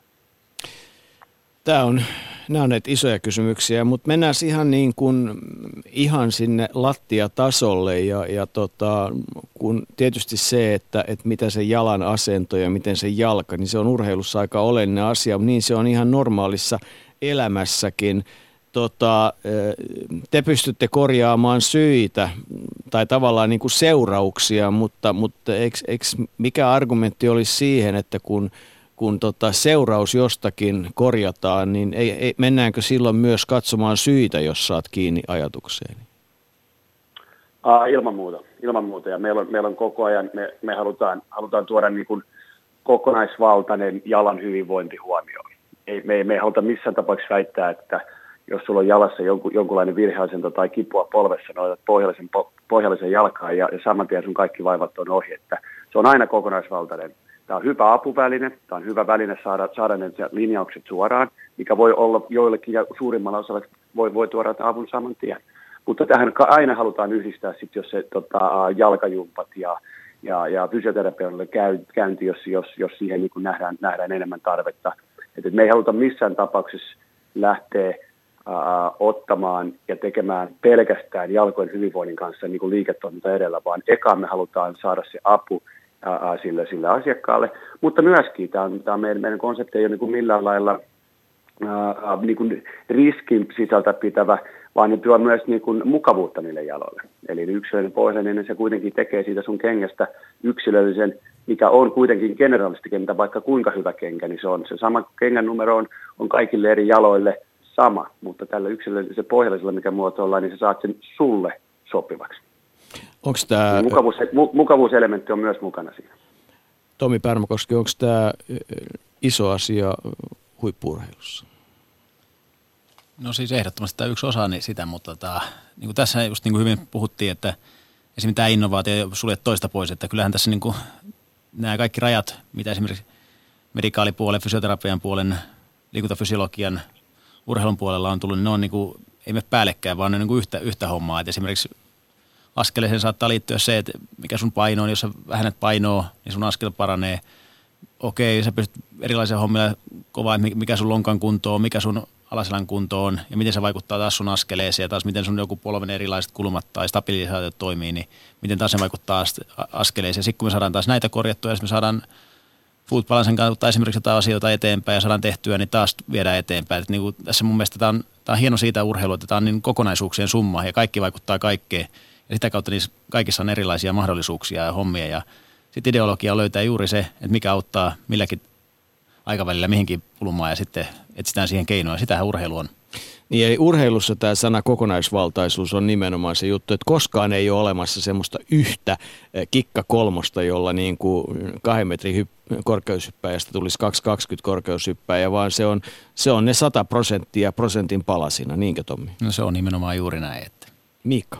E, Onko teillä futiksen puolellahan tehdään niin kuin nappista suoraan jalkaan, niin että siihen on tarjoaja 3D-mallinnuksilla tehdään, niin kuin, tehdään niin kuin melkein iho kakkonen, eli tehdään kenkä siihen kiinni, niin onko lätkässä myös, onko teillä jo custom ja luistimia niin, että se tehdään ihan niin sopivaan lestiin kuin voi olla? No sanotaan, että siis on, rupeahan se olemaan niin kuin, siinäkin niin kuin viedään mahdollisimman pitkälle. Ihan tarkkaan en siinä asiantuntija on, mutta kyllä sitä niin kuin mahdollisimman pitkälle viedään. Totta kai se on sun luistimet tai miten se sopii jalkaan, mutta se on sun tärkein työkalu, niin kyllähän se koko ajan kehittyy ja onhan se niin kuin valtava, miten, miten niitäkin nykyisin tehdään. Että. Ja varmasti tulee kehittyä entisestään. Klaus Rauhensalo, kuinka voitaisiin kuvitella niin, että ensin tehtäisikin se kengän sisäosa ja sen ympärille sitten vielä esimerkiksi se jalkine, esimerkiksi urheilujalkine, lenkkeilyjalkine tai, tai muu jalkine? Tämä on, tämä on mielenkiintoinen. Tämä, ja tämä kohta, tämä kohta kengän valmistuksessa eri erikoiskenkien ja juoksukenkien ja muiden, niin tässä on nyt mieletön ää, muutos ja, ja, ja teknologian niin kuin eteenpäin menneen käynnissä. Ää, perinteellisesti ja vielä niin kuin joku aika sitten ja vielä, vieläkin, niin usein näistä 3D-tehtyistä kengistä ne kuitenkin katsoo sen jalan volyymin ja pituuden ja leveyden. Mutta, mutta tota, äh, tällä hetkellä vielä kaikista nopein vaihtoehto niin laittaa sitten yksilöllisesti myös se koko jalan kaari ja siihen se tuki tapahtuu yksilöllisen pohjaisen kautta. Ja näin, näin me tietenkin halutaan vielä, vielä, vielä ja, ja, ja ainakin toistaiseksi tota, näin, näin väittää. Meillä on myös oma, oma 3D-teknologia kehitetty, millä, millä tota, me pystytään sitten ottaa 3D-skannaus skannaus siitä tehdystä pohjallisesta ja me pystytään replikoimaan sitten se ää, yksilöllinen tuote myös niin kuin tonne, verkkokauppaan ja, ja, ja online-puolelle. Mutta, mutta toi on kyllä, se on just tuolla Fudis-puolella, me ollaan, me ollaan tota, siellä tehty myös yhteistyötä työtä, tota, suomalaisten ja ulkomaisten seurojen kanssa ja, ja siellä on muutamia, muutamia pelaajia, jotka on, on löytänyt myös meidän, meidän tuotteesta avun ja, ja, ja sanovat, että, nyt, nyt, nyt vasta ensimmäisen kerran, kerran niin kuin todella tuntuu, tuntuu kenkä niin kuin omalta jalassa. Niin, eli taas näitä pieniä asioita, mutta yhtä kaikki, eli, eli tota, teidän kasvu, kehitys ja, ja tota, tarina, se jatkuu ja, ja elää vahvana tälläkin hetkellä vai? Kyllä, joo. Taas, taas, on, taas on yksi hyvä kasvuvuosi tulossa tota, päätökseen ja, ja, ja, ja ollaan tässä tehty sitten seuraavia, seuraavia plänejä, millä, millä se seuraava iso, iso hyppy otetaan ja, ja, ja siitä tuossa keväällä varmasti tulee, tulee tuota paljon lisää tietoa. Hei, Klaus Rauhansalo, kiitos mukanaolosta. Hyvä, kiitos. Ja hyvää itsenäisyyspäivää kaikille. Ylepuheen urheiluiltaa.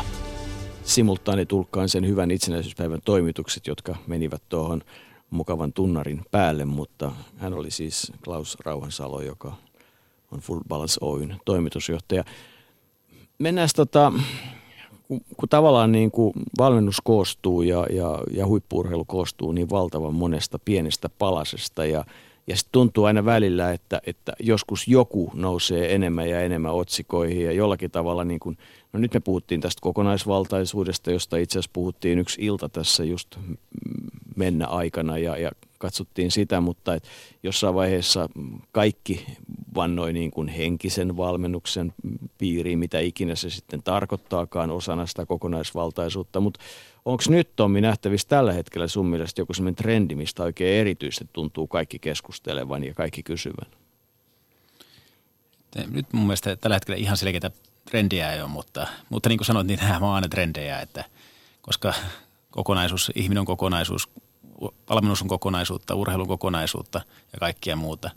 Että niin kuin mun mielestä se niin kuin tärkeä homma, että samahan itse usein siihen sudenkuoppaan, että ajattelee, että tämä on just nyt se juttu tai tätä pitää tehdä ja tällä vaan pääsee huipulle. Että kyllähän mun mielestä me mietin Hintsanakin parasta osa on hän, esimerkiksi hän kertoo kirjassaan siitä, että minkä hän löysi urheilun ytimen löysi Etiopesta silloin, kun siellä juoksijat meni ryhmissä ja se vilpitön ilo ja hauskuus ja se, miten, mistä se aidosti syntyi se homma. Ei sillä välttämättä ollut ihan viimeisen päälle kenkiä ja muuta, mutta sitä me ei saada hävittää. Että kyllä sen niin kuin pitää olla, tämän pitää olla kaikki kaikessa ja sen pitää olla tämä urheiluhauskuus ja semmoinen halu kehittää itseään, kokeilla omia mahdollisuuksia ja kilpailla toisia vastaan. Ja se aito, niin kuin, aito palo, kun sä johonkin niin kuin rakastut ja ihastut ja siinä on jotain semmoista, että se on mun mielestä se kuitenkin sen kaiken lähtökohta. Ja silloin kun sä jollekin oot sydämessä menettänyt, niin sä tuut tekemään kaiken sen edestä. Ja silloin siihen kuuluu niin henkiset valmennukset kuin kuin ravintovalmennus kuin kaikki muut, että silloin sä etsit niitä keinoja, millä sä menet eteenpäin. Eli siis toisin sanoen teknologia tukee sitä intohimoa ja heittäytymistä tehdä asioita ja tarjoaa mahdollisuuden tehdä ne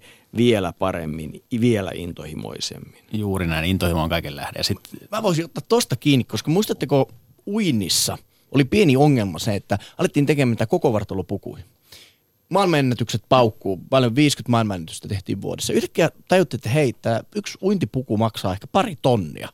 Yhtäkkiä tajuttaan, että, että on semmoisia maita, että ei voida panostaa yhteen uimapukuun, jota tarvittiin ehkä vaikka viisi kaudessa tai jotain.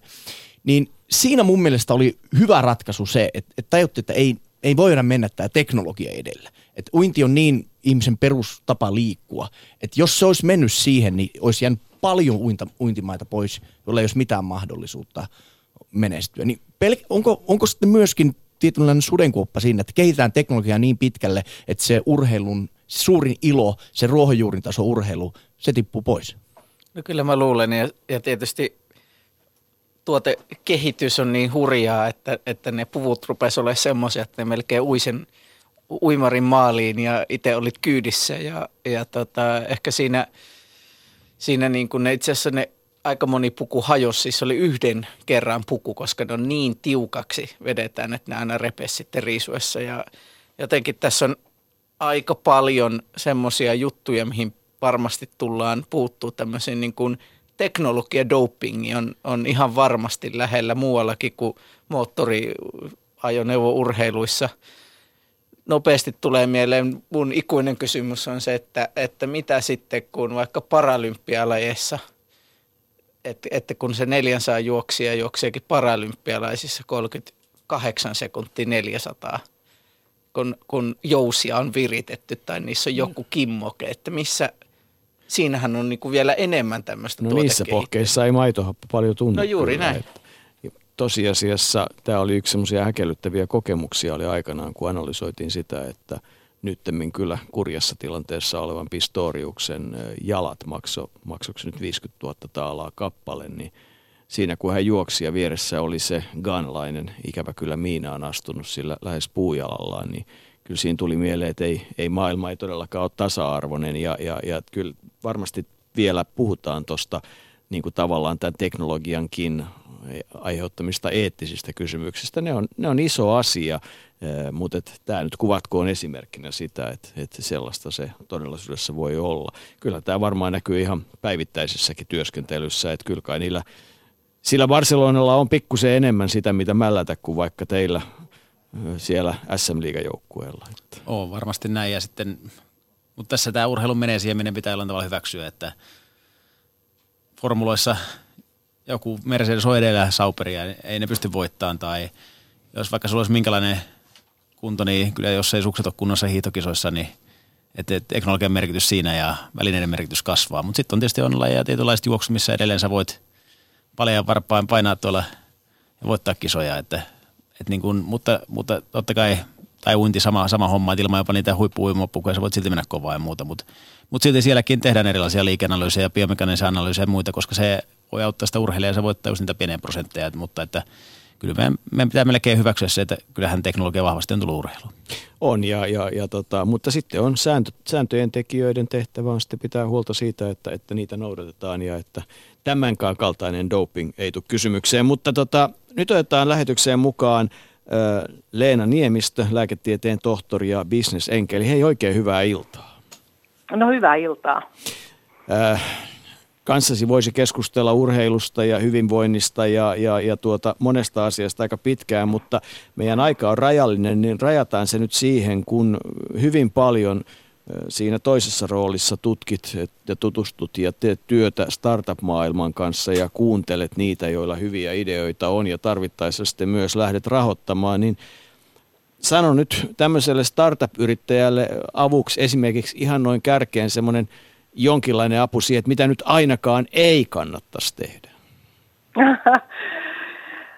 Ää, mitä ei ainakaan kannattaisi tehdä, se on aina vaikeampi lähteä tietysti siitä, mutta ää, varmasti semmoinen niin kuin ensivaikutelman luominen on, on tärkeä. Ja, ja tota, mä sanoisin, että yksi mitä ei kannata tehdä, niin on se, että ei kannata kilpailijoita niin kuin kauheasti haukkua. Eli tota, että suhtautuu myös, myös tota, kansakilpailijoihin niin, niin arvostavasti. Se on ehkä semmoinen, mikä nyt ensimmäisenä tulee mieleen, että mitä ei kannata tehdä. Kuinka iso asia on kuuntelemisen taito? Se on äärimmäisen tärkeä. Se on niin kuin, sanotaan, että se on niin kuin missä tahansa myyntityössä, niin mä sanoisin, että ne suuret korvat ja kuunteleminen on, on, tota, on tosi tärkeää.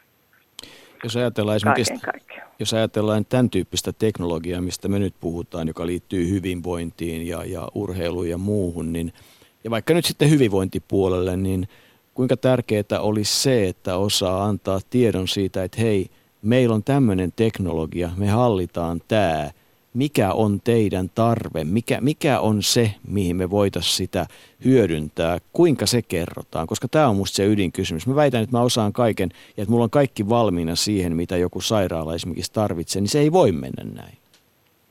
Ei se yleensä mene niin. Eli tota, ää, innovaattorilla ja founderilla on, on perusteella on yleensä niin kuin se itsellä on se käsitys, että, että näin, se, näin se varmasti on. Ja, tota, ja se on niin kuin, nimenomaan, tuossa mennään virheisiin, niin, niin, niin ehkä se on virhe, että, että luotetaan niin kuin kiven kovaan siihen, siihen omaan ajatukseen, eikä, eikä tota, ehkä hoksata älytä niin kuin kysyä ja testata sitä riittävän ajoissa. Koska tota, sehän ei haittaa, että se, se ensimmäinen idea tai innovaatio ei, ei ole se, se lopullinen menestys, vaan ää, tärkeä on se, että, että pystyy testaamaan nopeasti asiakkailla sitä omaa, omaa ajatustansa tai sitten vaikka sijoittajan kanssa mm. ja, tota, ja, ja muokata sitä kokea parempaa suuntaan. Joskus se voi olla, tarkoittaa myös niin kuin aika totaalistakin niin tuota, suunnanmuutosta. Eli sijoittajalle ei tarvitse olla kaiken ihan täysin valmiina, vaan pikemminkin päinvastoin, mutta hyvät korvat. Juuri näin, juuri näin. Eli, eli tota, ää, kaikillehan ää, niin kuin, tota, perusteelle foundereille, yrittäjille on niin kuin tärkeää ää, saada, puhutaan tämmöistä viisaasta rahasta. Eli, eli, tota, eli haetaan niin kuin yhtä paljon sitä asiantuntemusta. Ja se on, se on niin kuin puhdasta hölmöyttä, jos ei sitä sitten käytetä hyväksi. Mm. Eli, tota, eli on, niin kuin, on hyvä olla rohkea, mutta on sitten hyvä olla myös nöyrä siinä, että, että ei ajattele niin, että kaikki viisaus on, on tota omassa päässä, vaan että kuuntelee. No tämmöinen Slassin ja Smashin tyyppiset tapahtumat, Smash niin kuin tietysti kapean sektorin sellaisena, niin, niin tota, ne nyt tuntuu olevan muodissa ja, ja esimerkiksi Smashin tyyppisiä tapahtumia tuntuu nyt sitten tulevan pitkin poikin maailmaa, eli että ollaan kiinnostuneita tästä hyvinvointiteknologiasta, jota tottavia tuntuu riittävän. Mm. Uskotko asiaan? Uskotko siis, että tämän tyyppinen tapa, jossa kerätään joukot yhteen ja, ja niin kuin yhtenä isona tapahtumana viedään, että, että se on se tapa, millä, millä tota, investoijia esimerkiksi saadaan mukaan? No siltähän se kovasti näyttää, että se on se, se oikea tapa. Eli, eli kyllähän nyt täytyy sanoa, että kyllä Suomi on, on tässä onnistunut niin kuin äärimmäisen hyvin, että kyllä me pystytään houkuttelemaan näitä näitä tota, todella niin ison rahan sijoittajia ää, Suomessa niin kaikkein ankeimpaan aikaan. Eli, eli tota, kyllä se näyttää, näyttää, tota, ää, näyttää hyvin onnistuvan. Täytyy kuitenkin muistaa se, että, että tota, tämä on hyvin lyhyt tapahtuma ja, ja, tota, ja tähän niin kuin moni, moni pitkäkin neuvottelu niin kuin huipentuu. Eli tähdetään aika, aika monet tähtää siihen, että, että, että slassin aikana tai smashin aikana saadaan tota, noin tuotua, ää, niin kuin julkistettua ää, pitkiäkin neuvotteluja. Eli täällä pystytään kyllä niitä kontakteja luomaan, mutta kyllä se, se varsinainen työ tehdään sitten näiden tapahtumien ulkopuolella. Pitääkö ö, rahoittajan, investorin kanssa uskaltaa olla sitkeä? No sanotaan, mä, voin sanoa ihan omaltakin kohdalta, että, että tota, en tiedä pitääkö, mutta ää, usein se kannattaa, koska, koska tota, ää, monet, sanotaan, että vähän niin kuin nimekkäämät investorit, niin, niin on saattaa olla kiireisiä ja, ja, tota, ja, ja siinä mielessä suosittuja, että yhteenottoja tulee tosi paljon. Ja, ja, tota, ja silloin voi olla, että sieltä, jos, jos on niin pelkästään sen sähköpostin varassa, niin, niin, niin niitä vaan menee ohi.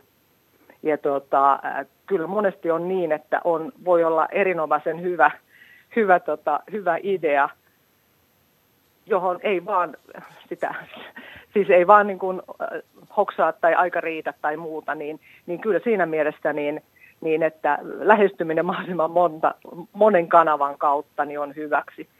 Ja, ja ehkä tuossa voi niin kuin sanoa, että on äärimmäisen fiksua niin, niin hyödyntää, hyödyntää tämmöistä niin kuin introa. Eli, eli tota, jos on tämmöisiä ää, luotettavia tahoja, jotka, jotka pystyy ja jotka haluavat introta tämän, tämän yrityksen tai yrittäjän, niin, niin se tuo aina semmoista lisä, lisäluotettavuutta. Hmm, eli puolesta puhujia aina tarvitaan. Kyllä. Tota, kun ajatellaan niin kuin ei yksilön, vaan esimerkiksi kansantalouden näkökulmasta ja suomalaisen yhteiskunnan näkökulmasta, niin uskotko siihen, että tämmöinen hyvinvointiteknologian ja, ja tämän maailma, että, että sillä voidaan osaltaan meidän tota, kansansairauksia ja mielipahaa ja, ja henkistä pahoinvointia. Et tavallaan, että sieltä tulee ajan mittaan löytymään sellaista teknologiaa, joka on niin innostavaa, että se saa aikaa hyviä tuloksia.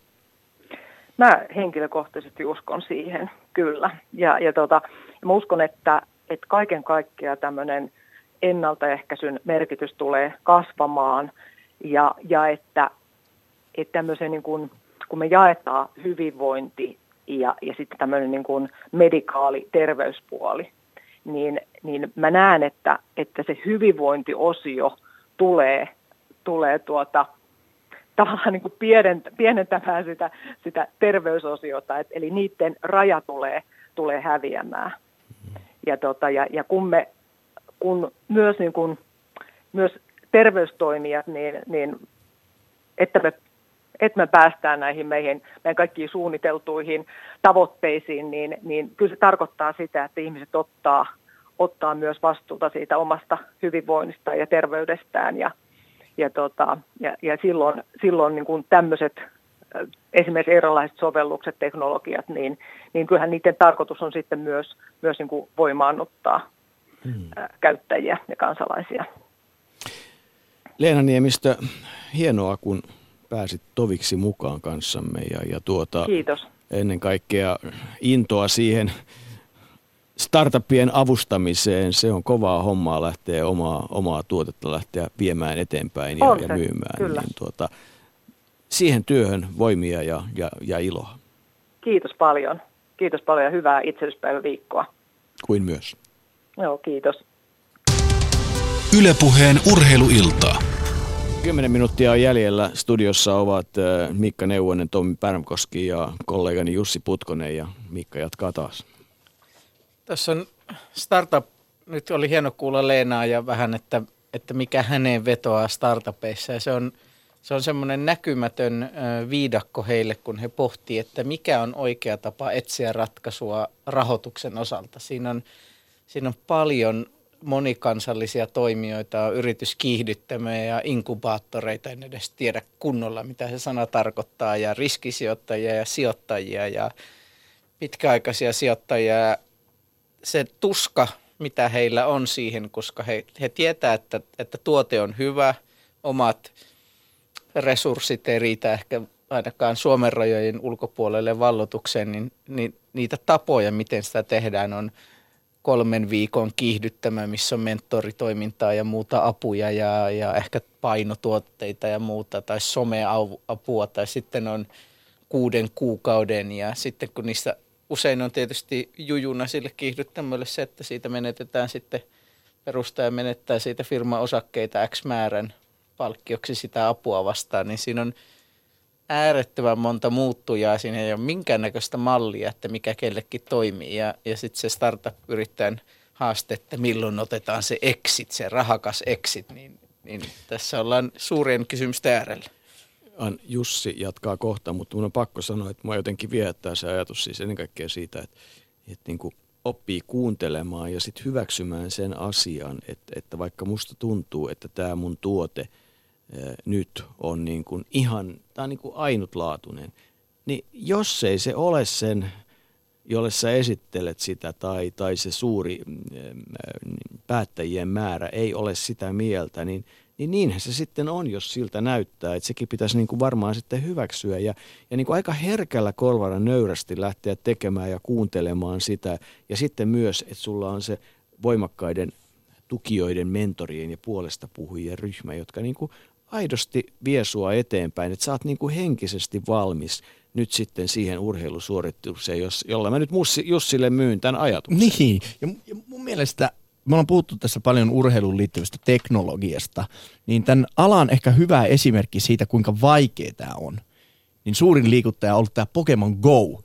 Ja vielä se, että se on saanut liikutettua semmoista ihmisryhmää, jotka ei noin niin kuin lähtökohtaisesti ole urheilijoita – ja ne volyymit, mitä se on ympäri maailman liikuttanut, jopa niin kuin Suomessa, katsonut sitä jengiä, paljon ne on kävellyt vaikka 10 kilometriä päivällä hymyhuulilla, että kuka tahansa leimallisesti urheiluteknologiaa liikuttajafirma teki, löytäisi semmoisen kultakimpaleen, niin mä väitän, että meillä olisi niinku oikeasti se uusi Nokia siinä. Niin, mutta tästähän on kysymys ihan muuten ihan urheilijoiden harjoittelustakin, että, että tota, jos sä saat sen tekemisen naamioitua niin, että, että sä teet sitä sen takia, että se on hauskaa sun itsesi hyväksi, eikä sen takia, että Tommi nyt sattuu määräämään, että, että mä aina käytän sellaista esimerkkiä, mikä on ihan sattumalta totta, on se, että, että, että nuorten maajoukkue voidaan saada fillaroimaan esimerkiksi 30 kilometriä mäkeä ylös syömään jäätelöä ja tulemaan alas, kun puhutaan, että käydään jätskillä. Jos niille olisi sanottu, että tehdään 60 kilometrin lenkki, ihan sen takia, että palaudutte, niin se ei kuulosta hyvältä. Niin, niin tästä on mun mielestä osaltaan kysymys, Tommi. No siis nimenomaan tämähän on niin kuin urheilun lähtökohta, niin kuin sanoittekin, että miten me saadaan ihmisiä tekemään ja miten me saadaan ne kokea sille tärkeäksi. Tämä on tullut aika monta kertaa, tulokin tässä sanottua, että – se on se juttu. Ja mun mielestä niin kuin, urheiluhan on paljon sama kuin startuppi, että sulla on tietynlainen polku, mitä sä, sä näet huikean mahdollisuuden ja rupeat käyttää sitä. Ja mun mielestä sen takia tämä on hieno tämä startup kääntää myös urheilua, minkä takia mä myös urheilua myyn urheilijoille, koska sitähän se on myös urheilussa, että sulla on hyvä juttu, sun pitää olla kuulolla, sun pitää imeä tietoa, sun pitää mentoroida monesta paikasta. Ja sitten joskus tulee vastoinkäymisiä.